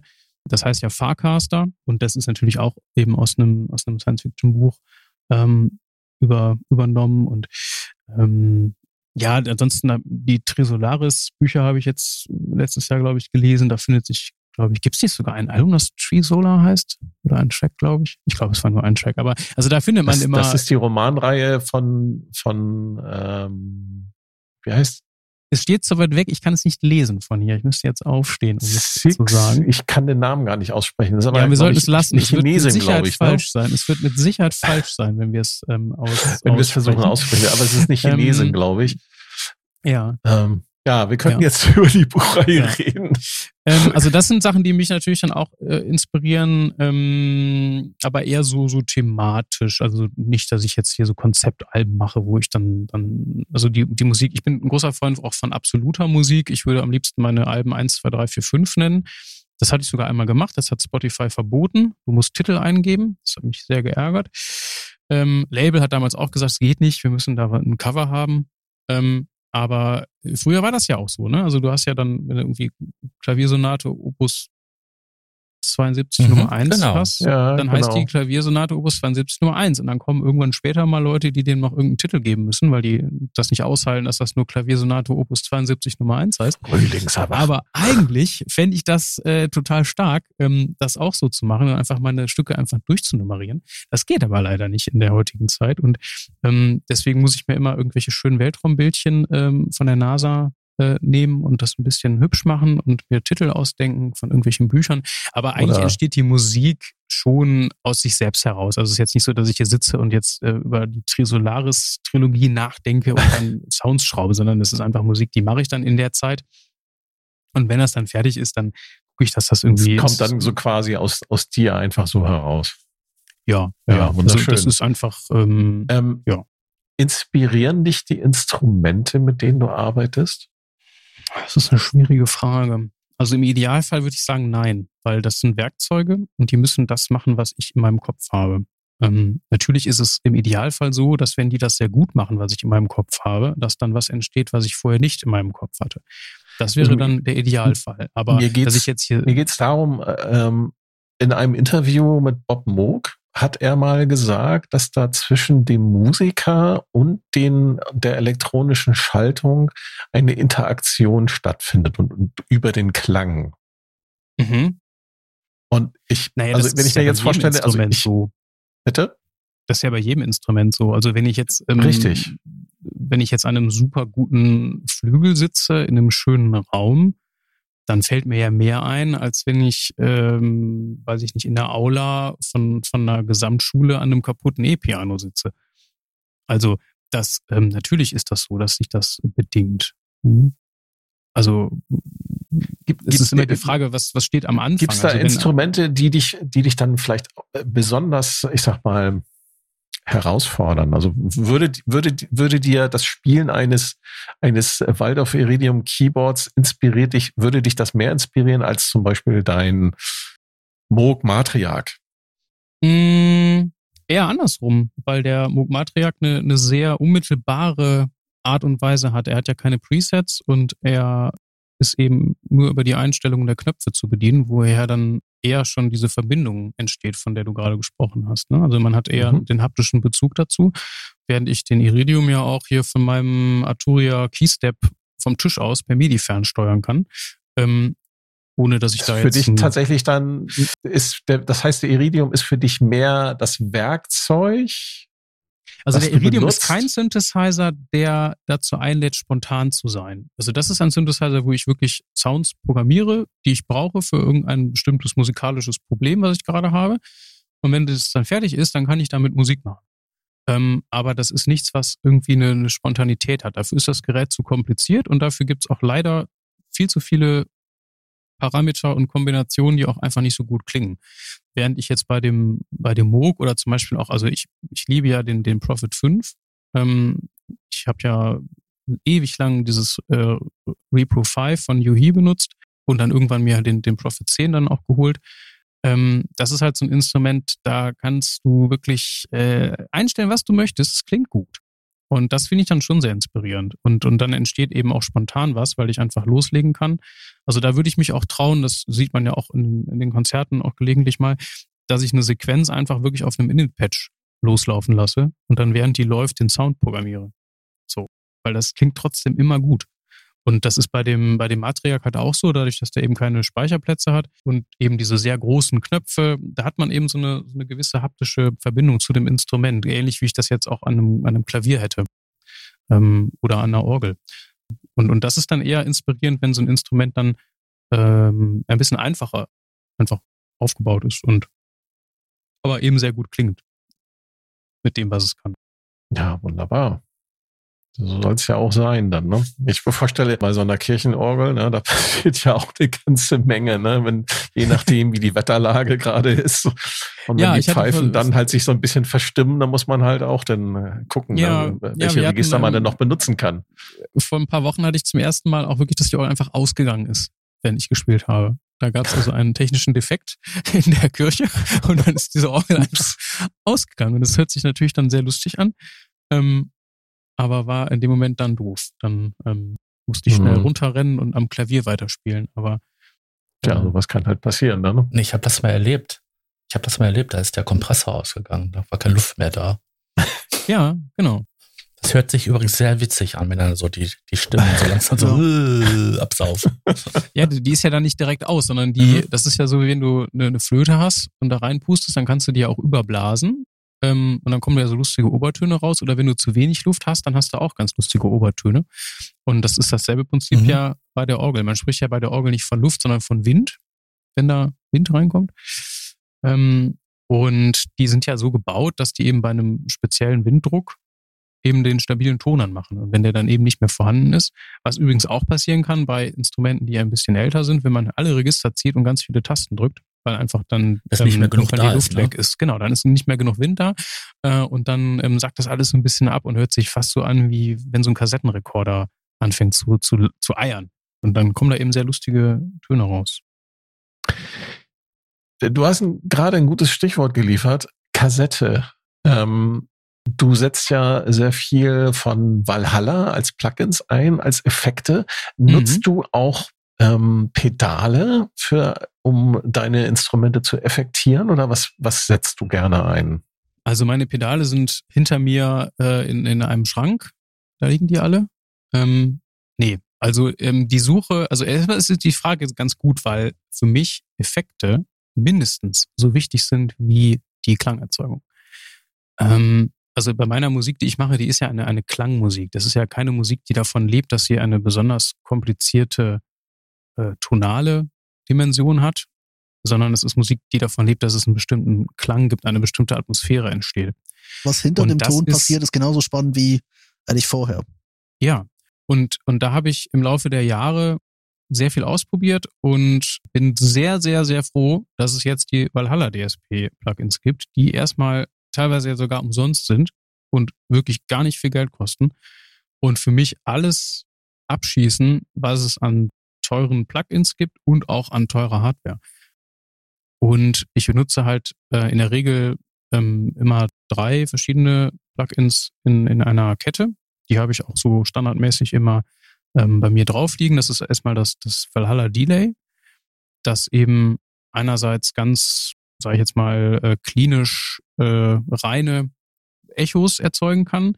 Du hast dann aber auch verschiedene Algorithmen, wie jetzt eben Tape Delay, oder so ein digitales Delay, was dann auch übersteuern kann, wenn du möchtest. Und da kannst du so unglaublich viele verschiedene Sachen mitmachen. Also angefangen davon natürlich, dass die Wahl des Tempos des Delays natürlich schon sehr viel aussagt darüber, wie das klingt. Aber ansonsten alle anderen Einstellungen, also da habe ich mittlerweile wirklich einen richtigen, also eine große Anzahl von Presets mir gebaut, die ich sehr gut kenne und die sich für mich total musikalisch anfühlen. Also genau diesen Punkt zu treffen, wo du ein Feedback hast, was so hoch ist, dass im Grunde die ganze Zeit immer wieder irgendwas übersteuert, aber ohne, dass es komplett irgendwie auseinanderfällt. Das liebe ich und das habe ich mit keinem anderen Plugin so gut machen können wie mit Valhalla DSP Delay. Und ich habe ja auch die ganzen Strymon-Sachen hier. Also benutze ich aber nicht, weil warum soll ich mir hier 20 Kabel auf den Tisch legen und dann kann ich auch nur ein Gerät da anschließen, das ist ja auch doof. Ja, zumal die Strymon-Sachen ja, die sind ja auch schon inflationär, werden die eigentlich von allen Leuten eingesetzt. Ich meine, bei reinen Hardwares jetzt ist das ja auch okay. Wenn ich jetzt so Techno-Sachen mache, wo ich eben keinen Laptop dabei habe, dann habe ich ja auch gerne so ein Streaming-Ding da stehen. Und das Timeline zum Beispiel ist auch ein hervorragendes Delay. Also da liebe ich es auch, an dem Feedback-Regler zu spielen. Aber das Trimer und Schimmer ist so, da war mal eine ganze Weile in jedem zweiten Alien-Video zu hören. Und ich kann das Ding mittlerweile nicht mehr hören. Ne? Das ist und da gibt es ja auch so viel spannendere Sachen. Also ich habe jetzt zum Beispiel, das ist was jetzt nicht von Valhalla DSP ist, von Audio Damage, bin ich gerade völlig umgehauen. Da gibt es ein Plugin, das heißt Enso. Das ist eigentlich so ein Looper. Dann kannst du einerseits eben so minutenlange Loops einfach machen, was ich dann nutzen kann, um ohne MIDI eben so lange Schleifen aufzubauen mit so Ambient-Flächen. Du kannst das Ding aber auch aufs Tempo synchronisieren und dann mache ich das gerne, dass ich so kurze, also diese typischen Sequencer-Sachen, also so ein Düm-Düm-Düm-Düm-Düm-Düm-Düm-Düm oder sowas, kommt dann da rein und dann kann ich das auf doppelter Geschwindigkeit abspielen, aber im Takt. Und dann habe ich im Grunde so ein Echo, was aber irgendwie eine Oktave höher ist. Und dann kannst du das auch noch rückwärts machen, wenn du Lust hast. Das ist großartig. Das nutze ich auch sehr viel. Also das ist so ein bisschen eine Alternative gerade zu dem Valhalla Delay. Klingt so ein bisschen wie das, was Chase Bliss mit seinen Pedalen macht, ne? Wie so ein Blooper. Ja. Möglich. Da kann man ja auch beliebig da sein Audiomaterial dann verbiegen und unterschiedliche Richtungen laufen lassen. Ja, und aber da hat man halt wieder Kabel und ist nur Mono. Dann kommt natürlich der Hall. Mhm. Der Hall ist natürlich von wahrscheinlich das wichtigste Plugin oder der wichtigste Effekt bei dieser Art von Musik. Da nutze ich halt alle drei, die es gibt. Es gibt ja diesen Supermassive, der eher nochmal so ein bisschen experimenteller und weniger nach richtigen Hallräumen klingt. Das ist ja auch eine Möglichkeit, das auch mit MIDI-Echos noch zu kombinieren in diesem Plugin. Und dann gibt es ja noch das heißt, glaube ich, auch Room, Valhalla Room. Das ist wirklich dafür da, richtige, natürliche Hallräume zu erzeugen. Da gibt es jetzt auch immer wieder neue Algorithmen. Zuletzt haben sie den Lexicon 224 nachgebaut, was eigentlich mein Lieblingshall ist. Und das ist einfach ein fantastisches Plugin. Es ist irre geworden, wie vielseitig die Dinger sind. Ja, und vor allem, das sind ja kostenlose Updates seit 1000 Jahren. Und jede andere Firma würde, wenn es einen neuen Algorithmus gibt, erstmal direkt ein neues Plugin rausbringen. Der könnte ja auch sagen, ich nehme jetzt hier diese drei neuen Algorithmen und mache jetzt noch irgendwie Valhalla DSP Mega Crystal, nenne ich das, und bringe noch ein neues High-Plugin raus. Und stattdessen kriegst du einfach, wir kommen ja gar nicht mehr hinterher, da die Updates zu installieren. Und dann hast du mal wieder nicht nur irgendein Kirmes-Algorithmus, sondern dann kriegst du da noch so ein LaTeX-Paper zu, wo dann nochmal erklärt ist, wie er jetzt da irgendwie den, weiß ich nicht, Quantec-Yardstick oder wie gesagt den Lexikon 224 nachgebaut hat, wo du dir echt die Ohren anlegst und denkst, meine Güte, das ist auch also immer, das ist unfassbar. Das ist auch immer witzig, wenn du so eine Mail kriegst und nach dem Motto, okay, ich habe wieder einen Algorithmus verkackt, ihr könnt Supermassive updaten. Ja. Ich meine, das erste, was ich mir hier gekauft habe für damals teuer Geld, war halt von Universal Audio diese Satellite-Erweiterung, um halt den Lexicon 224 zu benutzen. Und zu der Zeit gab es halt auch nichts Vergleichbares, was so gut klang. Aber mittlerweile nutze ich das gar nicht mehr. Die Frage, die sich mir seit 10 Minuten so ein bisschen aufdrängt, weil wir es schon von den Pedalen hatten. Du bist ja sehr bildschirmfixiert, auch in den Sessions, also jetzt nicht im Sinne von, dass du da ständig drauf starrst, aber das ist schon so, auch so ein bisschen dein Kontrollzentrum. Ich kenne ja auch andere Leute, die da wirklich versuchen, den Bildschirm möglichst weit wegzustellen. Ja. Mache ich zuweilen auch gerne. Es ist ein anderer Vibe. Aber die Frage ist halt auch, ist das live? Sieht das live anders aus? Gehst du da überhaupt mit Rechner raus oder baust du dir da schon ein Set mit möglichst vielen Knöpfen? Also ich versuche schon, wie du sagst, Neptun, jetzt musst du einmal aufhören, das Mikro die ganze Zeit hier anzubumsen, sonst hört man das. Also, erstmal halte ich überhaupt nichts davon, Live-Sets ohne Computer zu machen. Das ist irgendwie wie so eine Sportübung. Aber was hast du davon? Du hast nur mehr Stress und alles wird viel komplizierter. Ich benutze meinen Computer und mein Live-Set benutze ich allerdings in der Regel so, wie ich auch das analog machen könnte. Das heißt, ich habe in der Regel nicht viele Spuren. Ich versuche, möglichst viele Sounds von denselben Synthesizern zu haben im Live-Set, damit ich nicht 30 Spuren habe in dem Live-Set, sondern nur 8 und versuche das so zusammenzufassen, dass ich immer auf einer Seite von meiner Push-Konsole alles habe, was ich brauche. Und dann dient mir der Bildschirm eben als Affirmation dessen, was ich da tue. Hin und wieder drücke ich mal auf den Knopf und öffne irgendein Plugin. Bei den Live-Sets ist es meistens der Kompressor und der Limiter auf der Summe, damit ich einen ordentlichen Pegel habe für den Stream. Ansonsten mache ich ja relativ wenig damit. Also die Maus wird ja meistens nicht angefasst und ich versuche immer das so vorzubereiten, dass ich nichts mit der Maus machen muss, sondern dass ich eben mit den Controllern, die ich habe, alles machen kann. Trotzdem ist einfach der Computer für mich die Schaltzentrale. Ich habe ja auch gar kein Mischpult hier. Das geht ja alles direkt in die Interfaces. Ich nutze den Computer als Mixer, eben dann in Ableton Live. Ich benutze ihn als Effektgerät. Ich benutze ihn als MIDI-Sequencer. Ich benutze auch keine externen Sequencer mehr. Ich habe alle MIDI-Sachen und alle Sequenzer habe ich in Ableton drin. Und das ist dann immer synchron. Da muss ich mir nicht Gedanken darüber machen, ob irgendein Gerät wieder nicht im Takt läuft oder so. Und diesen ganzen Komfort aufzugeben, nur damit ich dann sagen kann, ja guck mal, habe ich ja ohne Computer gemacht, das bringt nichts. Also das kann man machen, wenn man da Spaß dran hat, aber ich muss ja da auch irgendwie ein bisschen zu Potto kommen. Und da habe ich einfach nicht die Zeit für. Ich finde das herrlich erfrischend nach dieser doch relativ langen Phase, wo ganz viele Leute auf YouTube doorless unterwegs waren. Mhm. Ich glaube, diesen Begriff habe ich auch hier und da mal. Ich meine, es hat ja durchaus so einen Challenge-Reiz, aber das Problem ist halt, dann bringen die Leute so einen Standalone-Push mittlerweile oder eine MPC oder eine Force mit und dann ist ja im Grunde genommen ist dann der Bildschirm Push weg. Ist und ja auch nur, da ist ein Intel NUC drinne, also das ist auch nur ein Rechner. Ja eben, nee, und der Punkt ist halt, und das habe ich bei... Frage an Martin, würdest du Push 3 Standalone benutzen? Nein, auf keinen Fall. Also ich benutze ja, wir haben ja gerade darüber gesprochen, welche Plugins ich benutze. Das läuft ja da alles nicht. Du kannst ja nur die internen Ableton-Sachen benutzen. Ja, du kannst ja die ganzen Spuren, wo du die die nicht-Ableton-Plugins benötigst, die könntest du ja freezen dann und quasi als Audio einfach Ambient. Aber ich kann ja nicht... Gefreezte Reverbs.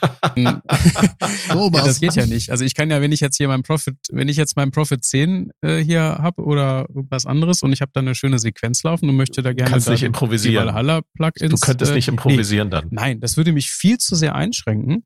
Und ehrlich gesagt, ich kann dir mal so ein paar Geräte sagen, die mir auf der Bühne abgestürzt sind. Während Gigs mit Menschen. Das war ein Analog Rhythm von Elektron. Das war eine AKMPC. Das war ein Waldorf Iridium. Also alles so Hardware-Sachen. Ich kann mich nicht erinnern, dass mir mal mein Laptop abgestürzt ist bei einem Gig.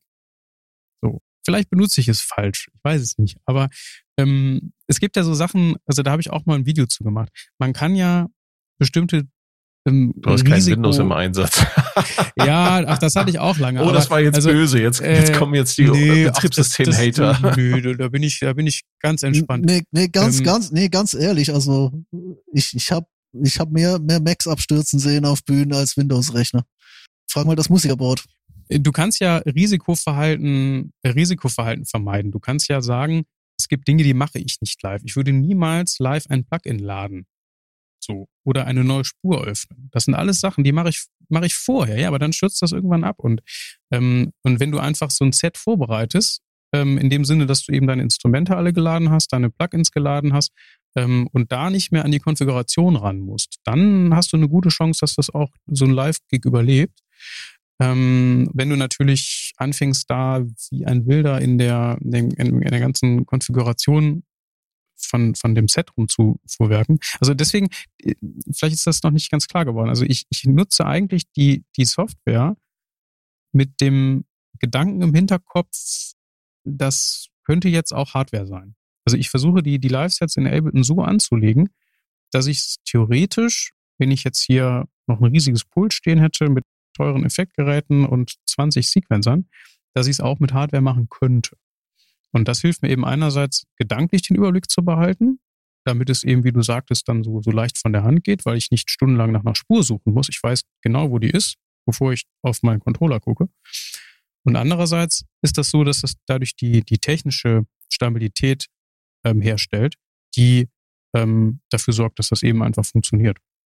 Was jetzt nicht heißt, dass ich da nicht auch Spaß dran habe. Hast du ein Backup? Von was? Hast du ein Backup? Also wenn der Rechner ausfallen würde, dann könntest du trotzdem... Während eines Konzerts? Nein. Ja? Nein, da ist Schicht.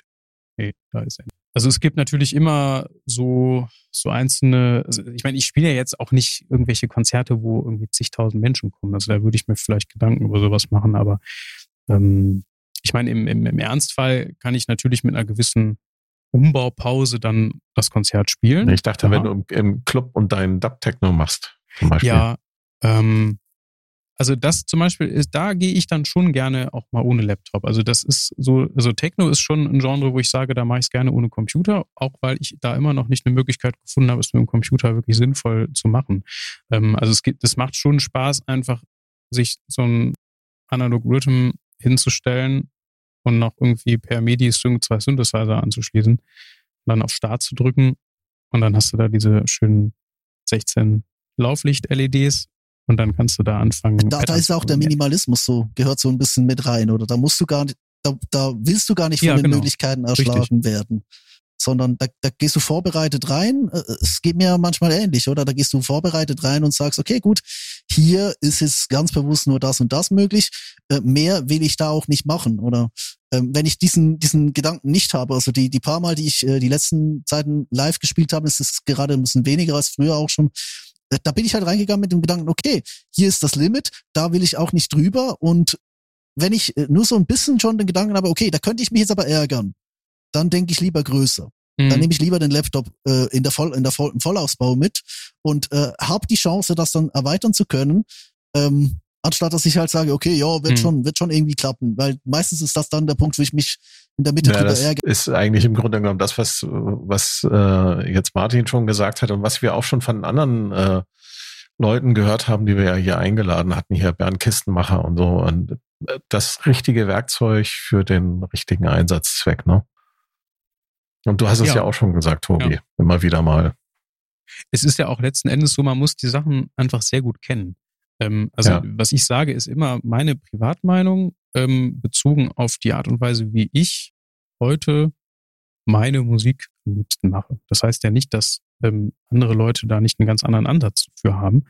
Und ich versuche zum Beispiel auch live, wenn ich jetzt irgendwo unterwegs bin, Setups zu benutzen, die ich auch zu Hause viel benutze. Wenn ich halt ich habe halt den gleichen Rechner, den ich hier habe, als Laptop noch. Und wenn ich dann halt dieselben Interfaces mitnehme, die ich hier im Studio habe, dann weiß ich, das funktioniert. Und da muss ich mir keine Sorgen machen, dass da irgendwie plötzlich irgendwas Unvorhergesehenes passiert. Mhm. Aber es ist immer ein Ritt auf Messers Schneide, so ein Live-Gig. Und deswegen ist diese Maxime, dass man es eben möglichst einfach hält, nochmal mit vielen dicken Strichen zu unterstreichen, wenn man eben live spielt, weil da wird immer irgendwas Unvorhergesehenes passieren und irgendwas passieren, was man nicht geplant hat, und da muss man darauf schnell reagieren, und wenn man dann nicht weiß, welcher von den 20 Geräten, die man da hat, jetzt gerade das Problem verursacht, dann sieht man ganz schnell ganz schön alt aus. Und also gerade da ist Reduktion wirklich, wirklich sehr wichtig.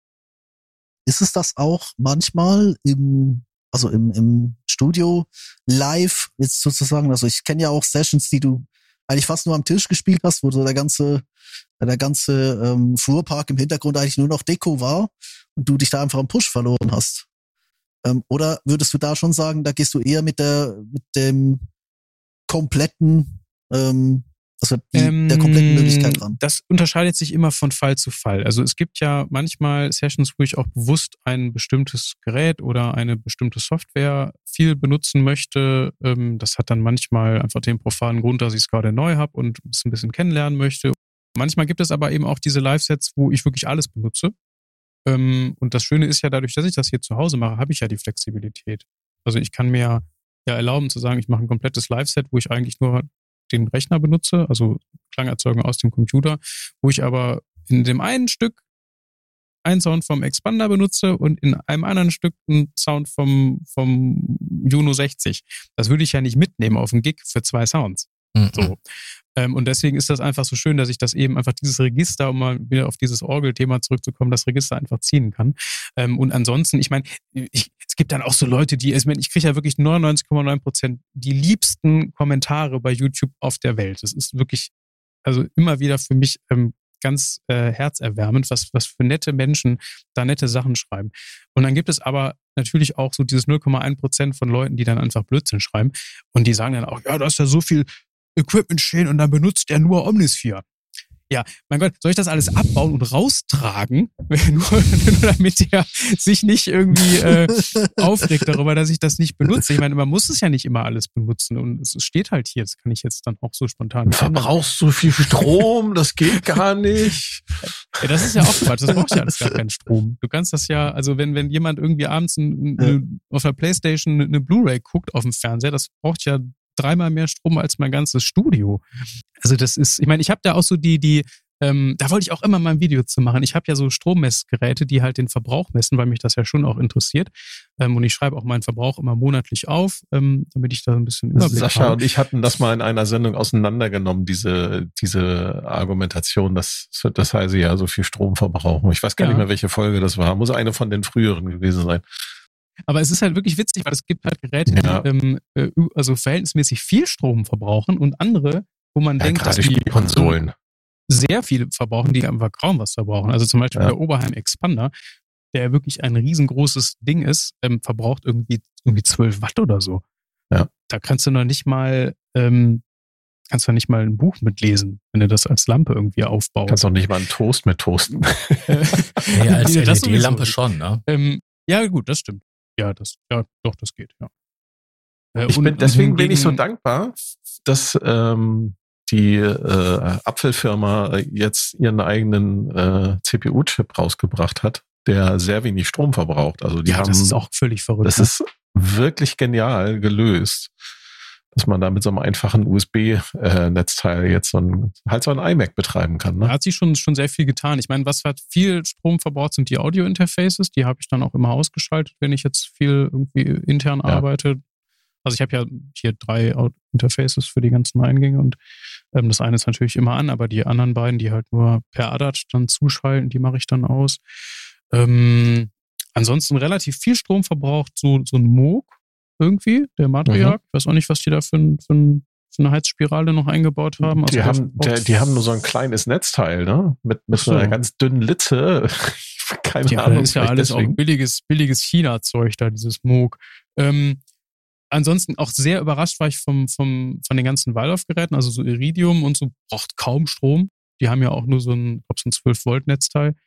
Da kannst du also dich im Prinzip auch auf ein Fahrrad setzen und das treten. Mhm. Ja. Ja, liebe Leute, na, ihr lernt ja auch noch was. Synthesizer verbrauchen nicht viel Strom. Ich habe jetzt nicht mehr so viele Fragen noch übrig. Habt ihr noch Fragen, liebe Kollegen? Nee, du. Bevor ihr da auf den Strom abgewichen seid und die Frage eigentlich beantwortet habt mit den ausgeschalteten Audio-Interfaces, ich formuliere sie ein bisschen um. Du hast ja Sets, wo dann tatsächlich auch Stücke gespielt werden, die du vorbereitet hast. Hast du Sets, wo du komplett eigentlich blind reingehst und sagst, ich mache jetzt einfach mal, was mir so in den Kopf kommt, oder gehst du vorbereitet daran, im Sinne von jetzt vielleicht nicht mit ausarrangierten Stücken, aber schon mit einer Richtung. Also wo würdest du sagen, ist die Grenze zwischen, oder kann bei dieser Art Musik die Grenze sein zwischen, das mache ich jetzt so spontan, dass es gut kommt, oder auf das Risiko hin, dass alles komplett auseinanderfällt? Das ist ja gerade die Gratwanderung, die das Musikmachen so ungeheuer aufregend auch gestalten. Ich habe mittlerweile einfach so ein bisschen diesen Druck, dass ich einfach weiß, das gucken echt viele Leute. Und das hören viele Leute und der YouTube-Algorithmus und sonst was es da alles gibt, sind da auch dann erbarmungslos, dass wenn dann so ein Stream mal komplett in die Hose geht, dass dann auch der nächste weniger vorgeschlagen wird und so weiter. Also ich bin mittlerweile leider ein bisschen vorsichtiger geworden, aber ich nehme mir auch immer wieder mal so einzelne Stellen raus, wo ich das dann trotzdem mache. Ich habe ja jetzt vor 3 Wochen meinen jährlichen 3-Stunden-Stream gemacht. Ich feiere ja immer meinen Geburtstag rein mit einem Livestream, der dann 3 Stunden geht, von 22 Uhr bis 1 Uhr. Und da war es definitiv so, dass ich Material vorbereitet hatte für 1,5 Stunden. Der Rest war eben wirklich from scratch frei improvisiert. Und da war eben wirklich dieses Gefühl mit einfach nur dem Wissen, was habe ich hier stehen, was habe ich da für Sounds gespeichert, teilweise auch Sounds dann noch live programmiert. Also das mache ich schon, dass ich wirklich mit nichts starte oder auch nur mit einer Idee. Und auch bei den normalen Konzerten, die jetzt in Anführungsstrichen nur 1 Stunde gehen, ist es oft so, ich fange gerne mit einem Stück an, wo ich weiß, da kann nichts schief gehen. Einfach um reinzukommen. Das ist auch generell, wenn man jetzt auf einer Bühne spielt, gut, dass man einfach so einen Song hat, wo man weiß, da ist alles gut vorbereitet, da habe ich meine Sounds alle gut eingepegelt, das klappt alles. Und dann mache ich es aber oft so, dass ich dann weiß, dann gibt es noch ein zweites Stück, das spiele ich am Schluss und das, was in der Mitte ist, bereite ich nicht vor. Und dann weiß ich, da fange ich an mit einem Flächensound, das lege ich mir dann zurecht. Das ist dann so eingestellt, dass ich weiß, nach dem ersten Stück kann ich zum Iridium gehen und kann da auf der Tastatur irgendein Pad spielen. So. Und ab da ist dann offen. Und ich weiß nicht, ist dann der nächste Sound eine zweite Fläche und der dritte Sound eine dritte Fläche und das wird ein totales Drone-Stück. Oder ist das so, dass ich danach, weiß ich nicht, zum OB6 gehe und eine Sequenz programmiere. So. Also das gibt's schon. Aber das ist einfach mittlerweile ein bisschen eingebettet darin, dass ich schon die Performance gut werden soll. Also gerne vorher wissen möchte, dass das am Ende funktioniert und irgendwie einigermaßen gut wird. Vielleicht baue ich mir da auch selber zu viel Druck auf. Und manchmal wünsche ich mir auch so die Zeit zurück, wo ich mal Sachen gemacht habe, wo keiner zugeguckt hat. Ich meine, das mache ich ja auch. Ich spiele ja auch hier für mich, ohne dass jemand zuguckt. Also ich mache ja nicht nur die Livestreams. Ich sitze ja auch, um Musik zu entwickeln. Genauso hier und mache Sachen. Vielleicht gibt es irgendwann mal einen zweiten YouTube-Kanal, den ich irgendwie nicht ankündige oder der irgendwie, weiß ich nicht, oder doch bei Twitch, wo man eben ganz, ganz spontan einfach was macht, wo dann ganz wenige Leute nur zugucken und wo es quasi dem großen Kanal bei YouTube dann egal ist, was da auf dem anderen Kanal passiert. Es kann schon sein, dass ich so eine Spielwiese mir nochmal irgendwann aufmache. Das ist eine ganz nette Überleitung zu meiner vorletzten Frage. Wo geht die Reise hin? Ja, immer vorwärts. Das alte Mayday-Motto Forward Forever, Backward Never. Nee, ich weiß es nicht. Also ich bin, muss ich wirklich sagen, an einem Punkt jetzt angekommen, wo ich wirklich sehr, sehr glücklich bin, damit wie das alles funktioniert. Ich mache ja jetzt nicht erst seit gestern elektronische Musik und es gibt viele Sachen, die ich früher mal gemacht habe, die ich mir heute wirklich nicht mehr anhören möchte. Und ich habe aber jetzt, ich finde sowohl musikalisch, inhaltlich was gefunden, wo ich, glaube ich, mich noch lange Zeit mit beschäftigen kann und auch formal. Also eben diese Kombination mit, ich mache CDs, ich mache Schallplatten, ich selber vertreibe, ich mache YouTube. Und das ist einfach im Moment wirklich so, dass mir das unheimlich viel Spaß macht. Und ich habe einfach jetzt nur vor, das so weiterzumachen. Es gibt jetzt kein verrücktes Projekt, was ich mir ausgedacht habe, sondern ich will einfach das so, wie es jetzt ist. Also kein Live-Konzert mit Lasern vor den Pyramiden? Ja, für die Pyramiden vielleicht nicht. Also ich habe für die nächste Veranstaltung durchaus ein Upgrade geplant im Lichtbereich. Also wird es schon dann in der Kirche beim nächsten Mal ein bisschen mehr Licht geben. Nein, also es ist nichts Großartiges jetzt geplant. Es ist einfach nur, in Anführungsstrichen, nur geplant, dass ich das so, wie es jetzt im Moment funktioniert, weitermache. Dass ich mich den immer sich ständig verändernden Bedingungen schaffe, mich anzupassen. Das habe ich jetzt versucht, dadurch, dass ich mich jetzt ein bisschen vom Bandcamp gelöst habe. Dass, wenn das jetzt morgen abgeschaltet wird, ich nicht hier, weiß ich nicht, zum Arbeitsamt gehen muss, sondern dass das einfach trotzdem alles weiter funktioniert. Mhm. Das ist eine Sache, die mich jetzt erstmal beschäftigt hat. Ja, es gibt natürlich so das ein oder andere Projekt, was so geplant ist, aber nichts, was sich jetzt so groß unterscheidet von dem. Und also das genieße ich auch so ein bisschen, weil man ist ja immer auf der Suche nach irgendwas und will irgendwo hin. Und naja, ich wohne jetzt halt mein ganzes Leben hier in Wuppertal und habe mich jetzt auch damit abgefunden, dass ich hier bleibe. Hier ist es auch schön. Man kann hier Klavier spielen und Synthesizer schrauben. Und ja, also das ist so der Plan. Was war die zweite Frage? Die letzte Frage. Hast du die schon gestellt? Oder die, war das, die hatte ich noch nicht gestellt. Achso, also habe ich die erste Frage hast du schon beantwortet. Super. Die Frage war ja, wo soll es hingehen? Das hast du in voller Länge und sehr umfassend und auch sehr spannend beantwortet. Also wir sind wirklich dann jetzt alle ganz heiß drauf, uns zu erfahren, was du dir noch so ausdenkst. Der Angeklagte ist aus dem Zeugenstand entlassen. Ja. Und die letzte Frage, ich könnte jetzt noch eine Frage zwischenschieben. Du fährst du zur Superboost? Dieses Jahr? Nee, nächstes Jahr? 2024? Das weiß ich nicht. Also ich war ja letztes Jahr da und habe da ja auch einen Auftritt spielen dürfen. Hatte mich eigentlich auch dieses Jahr darauf gefreut, dort hinzufahren. Allerdings hat das dann leider nicht geklappt von Seiten der Superbooth-Menschen. Ja, es hört sich jetzt so ein bisschen blöd an, wenn ich sage, wenn die mich einladen, komme ich.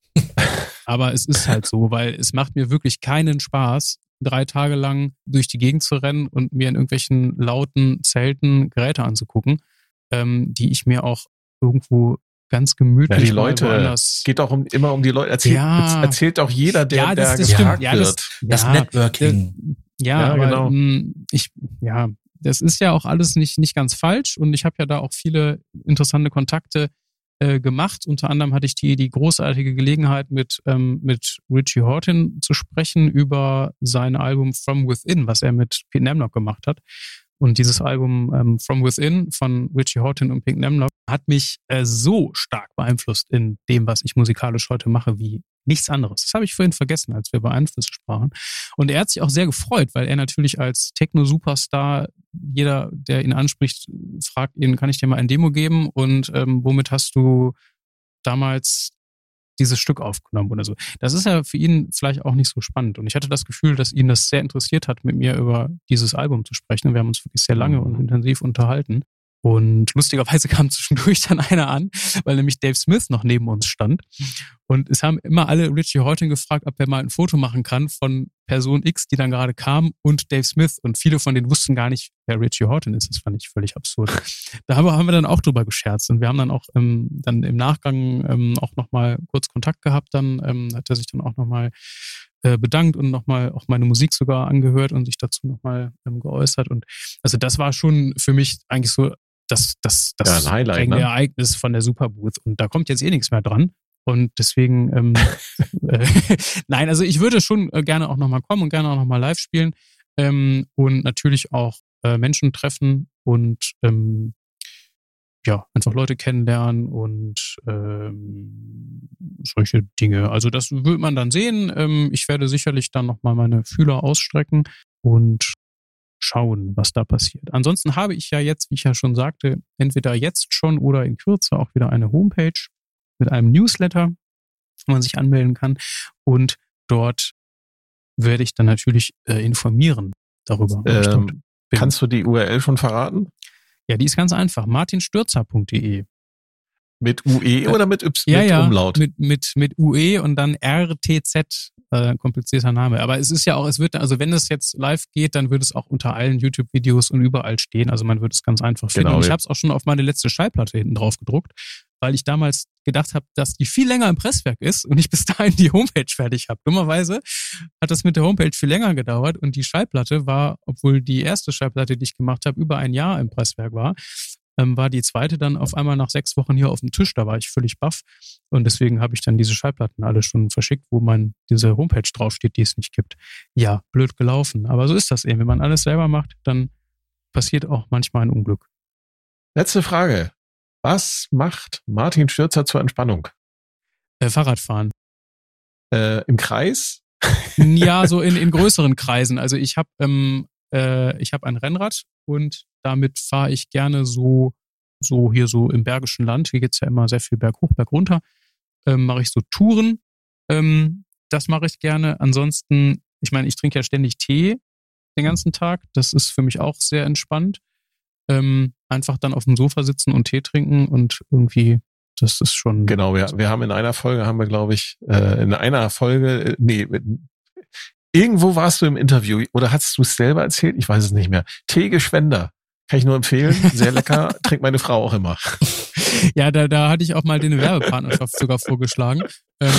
Das ist ja auch so ein ganz schwieriges Thema, also dieses ganze Werbeding, ne? Haben wir zum Glück jetzt auch nicht drüber gesprochen heute. Ja, also T.G. Schwendner, ich war sogar mal in der Zeitung von denen. Die haben auch so ein Heft, was die rausgeben. Und da war mal ein Interview mit mir, weil die mich halt irgendwie kennen da im Teeladen. Und die fanden das irgendwie witzig, dass ich Musik mache.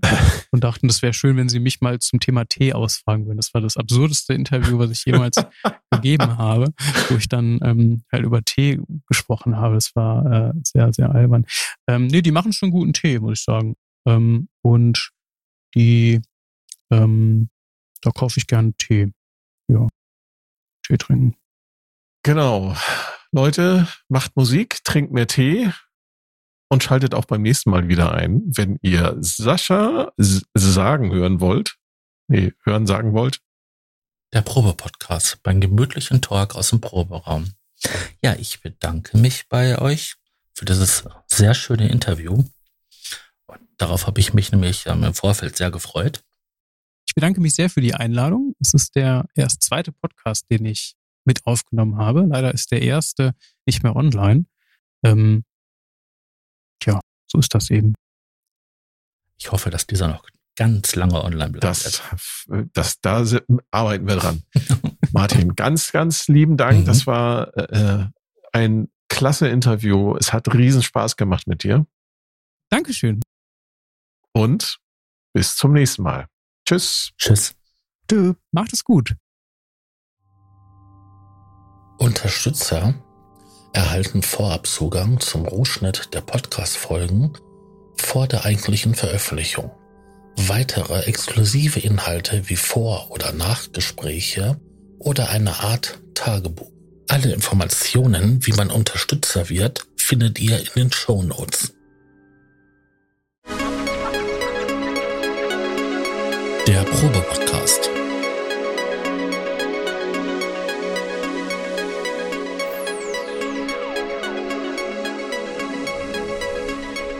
Ein Podcast beim gemütlichen Talk im Proberaum.